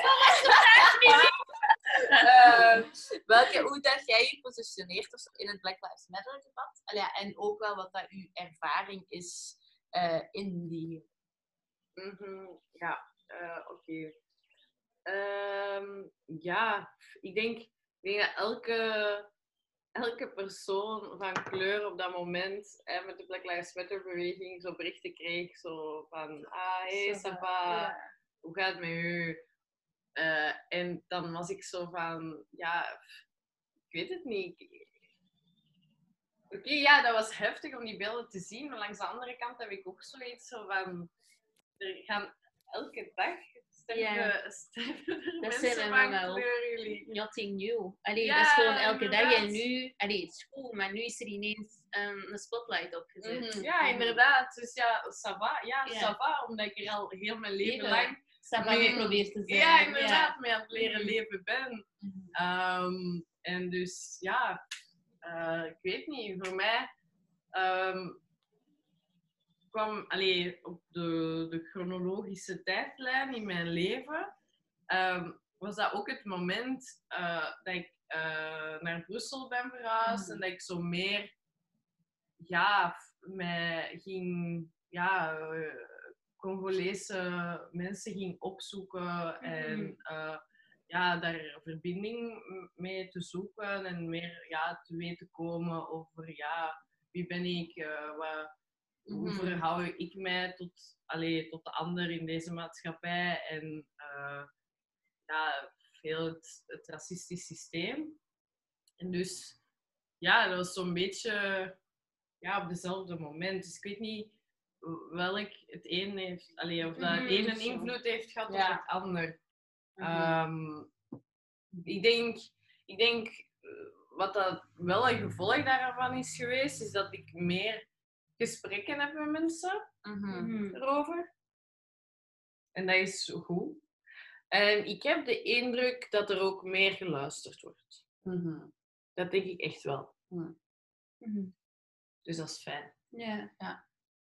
Ja, ik vond dat zelf een heel moeilijke periode, omdat ik heel hard zoiets had van, kan ik iets zeggen als white passing of niet? Mm. Ehm, maar ja, gewoon omdat je zo ergens wel wat schaamt, omdat je denkt van, ja, ik kan dat niet maken, ook omdat er best wel van veel plekken ook de dingen kwam van, het is nu de moment om echt people of color de, het podium te geven. Dus dan dacht ik ook, ja, dat is inderdaad niet mijn rol om dan als white passing iets te zeggen. Toen kende ik die term ook nog niet. Ehm, Ja, ja, inderdaad. dus ja, maar ik weet wel dat ik mij heel slecht heb gevoeld tijdens heel die Black Lives Matter periode. Omdat je ergens wel voelt van je hebt wel iets te vertellen en je hebt wel een stem en je, je weet wel waar het je pijn is. Omdat, allee, toen ik vroeger, ik ben ook opgevoed door mijn alleen, dus ehm, ja, toen wij vroeger in Merksem woonden en eh, ja, mijn ouders waren aan het scheiden en die moesten een nieuwe plek zoeken, dan was dat ook een hele tijd dat wij alle twee werden afgewezen om, om ergens te kunnen wonen. Dus Mhm. die pijn dat mijn mama, allee, die, die maakt daar nog vaker mee als mij, maar we waren best wel vaak samen dat ik daar ook rechtstreeks mee geconfronteerd werd. Ehm, dus ja, als ik één ding heb meegenomen uit heel die Black Lives, dat dat geen zin heeft om, om daar zo een, een deksel op te houden op die pot, maar nu dat gewoon te omarmen en als mensen, allee, en dat zijn bij mij een heel subtiele dingen, maar zo een waksprint dragen of en ik ben ook echt op zoek gegaan in mijn werk naar Afrikaanse klanten. En, dat echt, en als mensen mij daarna achter vragen, dat, om dat gewoon ook te vertellen van ja, kijk, ik ben wit, maar bon, ik heb er niet voor gekozen eh, dat jullie x aantal jaar geleden Congo hebben gekoloniseerd. Dus dat probeer ik super hard te doen. En dat is wel echt iets wat dat Black Lives mij heeft geleerd, van dat elke stem mag er zijn. En ook van, van, van witte Belgen, want ik ben ook heel benieuwd naar hoe dat, allee, wat dat die hun verhaal is en die ervaring. En ik geloof sowieso dat dat mensen die er elke dag mee worden geconfronteerd, dat die het meeste podium moeten krijgen. Maar ja, ik geloof wel het meest in een open gesprek of zo. En Mhm. niet in een polariteit van... ehm, Jij moet dat doen. Nee, nee, Ga een boek lezen. nee, nee. Ik vind dat... eh, ik, ik geloof niet dat mensen zo met elkaar verbinden. Nee, nee. En ik denk wel dat alles is een evenwicht in het leven en dat we nu zo aan een andere kant uit Mhm. hellen en dat dat moet om terug naar dat nulpunt te geraken. Ja. Maar zo dat boos zijn en roepen, dat vertrekt van zo'n lage energietrilling. Ik geloof niet dat dat een manier is waarop dat we gaan raken. Persoonlijk. Mhm. Meer vanuit optimisme. Als je bijvoorbeeld je bar opent en je brengt mensen van alle nationaliteiten samen en je babbelt daar op een toffe... Dat heeft veel, een veel groter effect, denk ik, dan een activist die op Instagram zegt ja, en, en dat is dat moeten doen en doe je wit huiswerk. Mensen zitten niet in elkaar. Dus... Nee, dat is waar, maar ik vind dat zelf ook wel moeilijk om daar een evenwicht in te vinden. Want Ja. ik merk wel, nou ja, sinds dat ik mezelf ben aan het onderwijzen in eh, hoe dat racisme in Ja. elkaar zit. Allee, dat is hetzelfde als dat ik als, eh, ja, ik, we gaan hier niet politieke aanhang be- bespreken, hè, maar stel hypothetisch, ik ben eh, een socialist Ja, en ik bestudeer het kapitalistisch systeem ja. dat ik dan elke keer ga, ja, in markttermen ga spreken of zo. Van, zie je wel, zo, zo marcheert dat en dat zijn, weer, eh, dat zijn weer de rijken. Dat er, Ja. En eh, ik, ik, ja, ik moet daar zelf wel een beetje op letten als ik dan in discussie ga met iemand, dat ik dan niet direct kwaad word. Dat ik niet zo direct die emoties... Want dan, dan, dan is het wel echt zo van, ja, maar... Oh nee, maar je ziet het systeem niet. Ja, Je ziet dat niet. Je Mhm. ziet dat gewoon Nee. niet. Dat, dus, dat, dat frustreert mij enorm. nee, nee, dat snap ik. En die frustratie moet er absoluut zijn. Allee, je moet daar ook uiting aan geven en je mag dat ook zeggen van ik voel me echt gefrustreerd Mhm. dat je dat niet ziet. En, en hey, ik, ik ga al zoveel jaren met die rugzak mee en ik wil dat je dat ziet, ik wil dat je herkent, want dat is uiteindelijk dat je Ja, draagt ja, ja, ja. achterliggend. Maar ik denk niet als je vanuit een pijn communiceert met iemand, dat die echt gaan luisteren. Ik denk dat dat eerder vanuit een rationaliteit vertrekt of zo, dat mensen echt gaan kunnen luisteren. Want vanaf dat je zo in je gekwetst kind stapt of zo, denk ik dat mensen niet gaan luisteren. En ik heb het gevoel dat dat wel heel vaak is. En, en dat is super terecht ook. En daarom dat dat zo belangrijk is om te luisteren en erkenning te geven aan al die pijn dat, ehm, dat er is. Maar ik denk wel niet puur communicatiegewijs en hoe dat mensen met elkaar verbinden, dat dat de way gaat zijn om, om een brug te slagen. Maar Misschien moeten we als eh, ons eigen eh, activisme dingen, moeten wij een, eh, een bedrijfje opstarten eh, dat mensen kan begeleiden van oké, hoe kun je hoe kun je in dit soort debatten winnen? Of duidelijk Ja, ja. een podcastbedrijf. Ja, maar ik vind het interessant dat jullie dat zeggen. Want vanuit mijn witheid heb ik eigenlijk net het tegenovergestelde. Oké. En ben ik heel hard van... Ik moet er tegenin boksen. En als mijn vader of, of, of familie of vrienden eh, racistische Ja. uitspraken doen, dan moet ik daar iets van zeggen. Want deze is niet oké. Maar jij bent wel een unicum, denk ik. Allee, Ja. dus, ik denk niet dat er heel veel mensen vanuit, allee, misschien wel in uw gecureerde Ja, wereld, ja, ja, dat wel sowieso. Maar als je even uitzoomt in onze maatschappij, zijn er heel veel, weinig mensen zoals u die daar tegenin willen gaan en die zeggen van kom nee, dat onrecht, dat moeten we tegengaan. Heel Ja. weinig. Ja, En hoe dat we die grote groep moeten bereiken, dat is volgens mij niet door te vinger wijzen. En, en dat moet eerst gebeuren, hè, want die wonden moet eerst heel, al die etter moet eruit. Mhm. Uh, maar ik denk, moving forward, binnen x aantal jaar, gaat dat eerder via, ik weet niet, zo'n rationeel, rationeel discours zijn, via humor, via Mhm. een, een luchtigheid of zo, dat mensen terug verbinding doen, denk ik. Ja, maar ik dat snap is, het, maar... als- Dat is als- moeilijk. Ja, ja, Ja. dat is moeilijk. En ook, het, het ding is, want ik, ik, ik zie dan direct zo ermee lachen en zo. Ik zie dan zo een direct een, een parallel met de Tweede Wereldoorlog. Ja, Dat is zo, echt zo, not done. Nee. Zo, nee, we lachen daar niet mee. nee, En dat is niet zo- lachen op die manier bedoel ik, maar eer, nee, ehm, ik zie dan, ja, ik zie wel echt in uw bar dan. Vrolijk zijn, er zijn iedereen met verschillende kleuren en, en, en dingen komen samen en het is gewoon tof en je laat zien van kijk, het hoeft niet, we hoeven niet dualiteiten te leven. Het kan ook gewoon makkelijk zijn zoals in Hawaii of zo. Allee, om terug te komen naar uw dingen. Het is eerder dan niet lachen met, eh, niet zo in mokjes of zo. Ik, ik heb gewoon zo... Ja, even kaderen. Nee, maar ik, ik vraag mij dan af of dat we niet op de oppervlakte blijven. Snap je? Als ik bijvoorbeeld kijk naar de LGBTQI-gemeenschap, ehm heel veel mensen preten, of pretenderen, ja, zeggen alleszins, dat ze daar pro zijn en dat ze er geen probleem mee hebben. Maar hoe vaak dat als ik bijvoorbeeld met mijn non-binaire liefde over straat loop of daarmee kus of whatever, ehm, dan, dan komt er wel altijd gefluit. Of, dan, of, of hoe vaak als mannen over straat lopen hand in hand, hoe vaak dat die op, opmerkingen er toch nog zijn. Eh, of die moord bijvoorbeeld, hè, een paar maanden geleden. Of, dus, het, dus ik vraag me af, als, als we ehm, meegaan in het comfort of zo Ja, van de, van de dominante, eh dominant discours, laten we het zo zeggen, hè, ehm, of we dan echt verandering gaan brengen. Ja. Want eigenlijk moeten ze dan niks veranderen. Dan moeten Nee. ze gewoon naar de buitenwereld toe zeggen dat ze er geen probleem mee hebben, maar innerlijk moeten ze geen shift maken.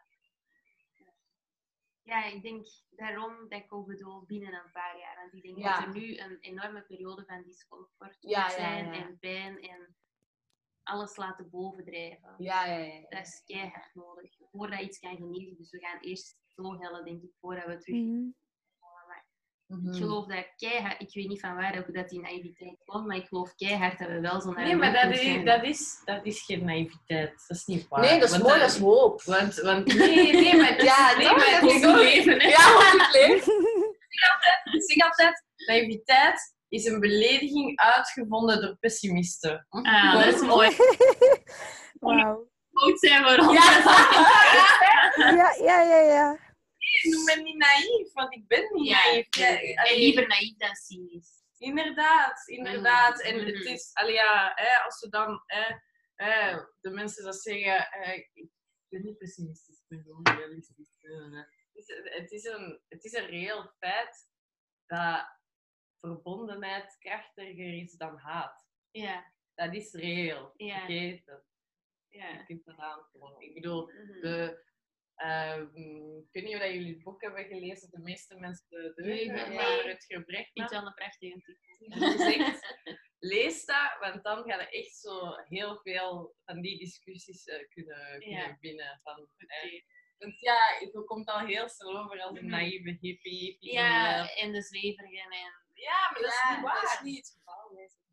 Dat is niet waar, want bijvoorbeeld het, het Duitse leger, Mhm. die hebben niet gewonnen eh, omdat ze, allee, die, hebben- die waren niet zo sterk eh, doordat die allemaal de haat deelden Mm. tegen de Joden. Nee, dat is niet waar. Mm. De, de, het Duitse leger, die, die waren eh, elke keer voordat die ten strijde gingen, zaten die maandenlang samen met dezelfde groep. Dat was een mega intens teambuilding Ja, community. ja. community gedurende twee maanden. Dus die, die waren, dat leger was zo.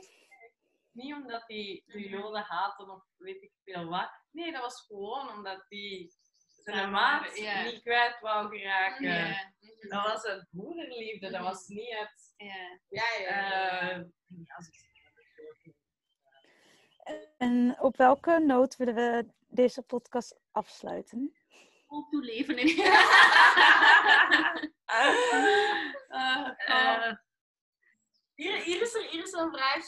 Eh, misschien eh, wat leuk is om af te sluiten. Van, eh, noem, omdat jij daar straks zei, kunst kan hier een antwoord op bieden. Van, noem een werk of een kunstwerk of gewoon toevoegen een werk. Wat dat u Ah. wel bij is gebleven. Of waar dat jij heel veel aan hebt gehad in dit geheel. Dat moet niet per se, maar gewoon persoon. Het toneelstuk van Winnie Mandela, ik ben even de regisseur vergeten, maar dat vond ik prachtig. Dat waren allemaal actrices, dansers, zangeressen uit de diaspora. Ik vond dat... allee, ik ben dat twee keer gaan zien met mama. en Mijn mama is dat drie keer gaan zien. En dat Oh. is, ja, ik weet niet, op, op het einde, wij stonden ook gewoon recht en je voelt je zo gehoord, zo gezien. Ik vond het zo mooi om die mensen van verschillende plekken, allee, dat die zo samenkwamen, elk in hun kracht, elk met hun talent. En dat heeft mij echt zo hard. Allee, ik vind het erg dat ik de naam van de regisseur niet meer weet, want ik moest hem ooit luisteren naar deze podcast. Dankjewel. Ja, en je hebt tranen in de ogen. Ja, nee. Dat was echt heel, heel mooi. Ook gewoon om dat te delen met mijn mama. want Dat zijn zo plekken waar dat wij in verbinding echt kunnen gaan. En ik vond dat gewoon zo... Ja, ik vond dat prachtig. Mhm. Ja, voilà. Oké. Ja, bij mij zijn... Allee, ik dacht direct aan, eh, aan James Baldwin. Ehm, om, ja, omdat hij mij wel heel veel heeft bijgebracht van... Ja, wat dat eigenlijk is om zo in een, in een eh, witte genormaliseerde wereld eh, te leven. En ja, die is ook gewoon zo wel bespraakt. Dat, eh, en ook queer, dus er Mhm. kwamen zo verschillende dingen samen. Maar het laatste boek dat ik ge- gelezen heb en dat me echt eh, geïnspireerd heeft en dat echt zo de vinger legde op heel Mhm. veel van die, van die kleine dingen zo in het alledaagse leven, is Mhm. eh, eh, Americana van Chimamanda Ja. en Ngozi. Adichie. Ja, wauw. ja, als moest je het nog niet gelezen hebben, Mhm. doen. Zit in mijn mandje bij bol.com. Ja, bij mij is dat ook echt zo. Ja, van Maya Angelou en zo. Ik heb het nog niet gelezen. Dat is zo schandalig. Ah, maar het had nu gezegd, man, ik heb het thuis liggen, ik heb het Maar ik heb het- uitgelezen. Ik heb het ook thuis liggen, maar bon. First things first. Ja. eh. En bij jij, Sascha? Ehm, ik ik, eh, moest voor mezelf direct denken aan iets recenters. Een eh, jonge kunstenaar, ehm, Anne Vee. Zij doet, eh, ze noemt haar, ehm, ja, zij heeft een concert gemaakt ehm, ja, met muziek en dans. Eh, ze is echt een alleskunner. En dat noemt ze Riaspora. Dus dat is de diaspora, maar dan reversed. Dus zij gaat de, eigenlijk de voetsporen van familie en voorouders via visuals, dans en songs bewandelt ze. Eh, en waarom ik het des te interessanter vind dat het van haar komt, is omdat zij dus wel dus ook een product daarvan is, eh, van ja, de, slavernij, maar heel erg white passing is en dus wel profiteert van het wit privilege. Ehm, maar ja, dus wat ze doet is eh, je ook bewust maken van, oh ja, als wit persoon kom je er waarschijnlijk veel later achter dat je een bepaald ras hebt. Dat jouw ras wit is. Of, of wat je huidskleur is, zeg maar. Ehm, en tegelijkertijd eh, werpt ze ook licht op het koloniale verleden van eh, Nederland. Doordat ze dus echt de routes van de slavernij en die wereldreis echt maakt. Omdat ze dus daadwerkelijk van heel verschillende landen komt. Van Aruba, Curaçao, Suriname, Ghana. Ehm, en ja, dus dat is heel inspirerend dat ze dus door middel van muziek, hè, met eh, ehm, traditionele stijlen uit landen van de voorouders eh, en ook dans, eh, een, een verhaal vertelt van de diaspora, maar dan reversed, eh diaspora. Ja, dus dat, dat is heel inspirerend. Hmm, cool. Cool. Klinkt Oké. kei mooi. Ja, gaan we zeker checken. Ehm, ja, bedankt om te luisteren. Twee uur later. Twee, twee, wat is dat nu? Ja, We hebben volgehouden tot nu. Dank u wel. echt zo lang. Oh, oké. Wauw. Bedankt voor jullie tijd.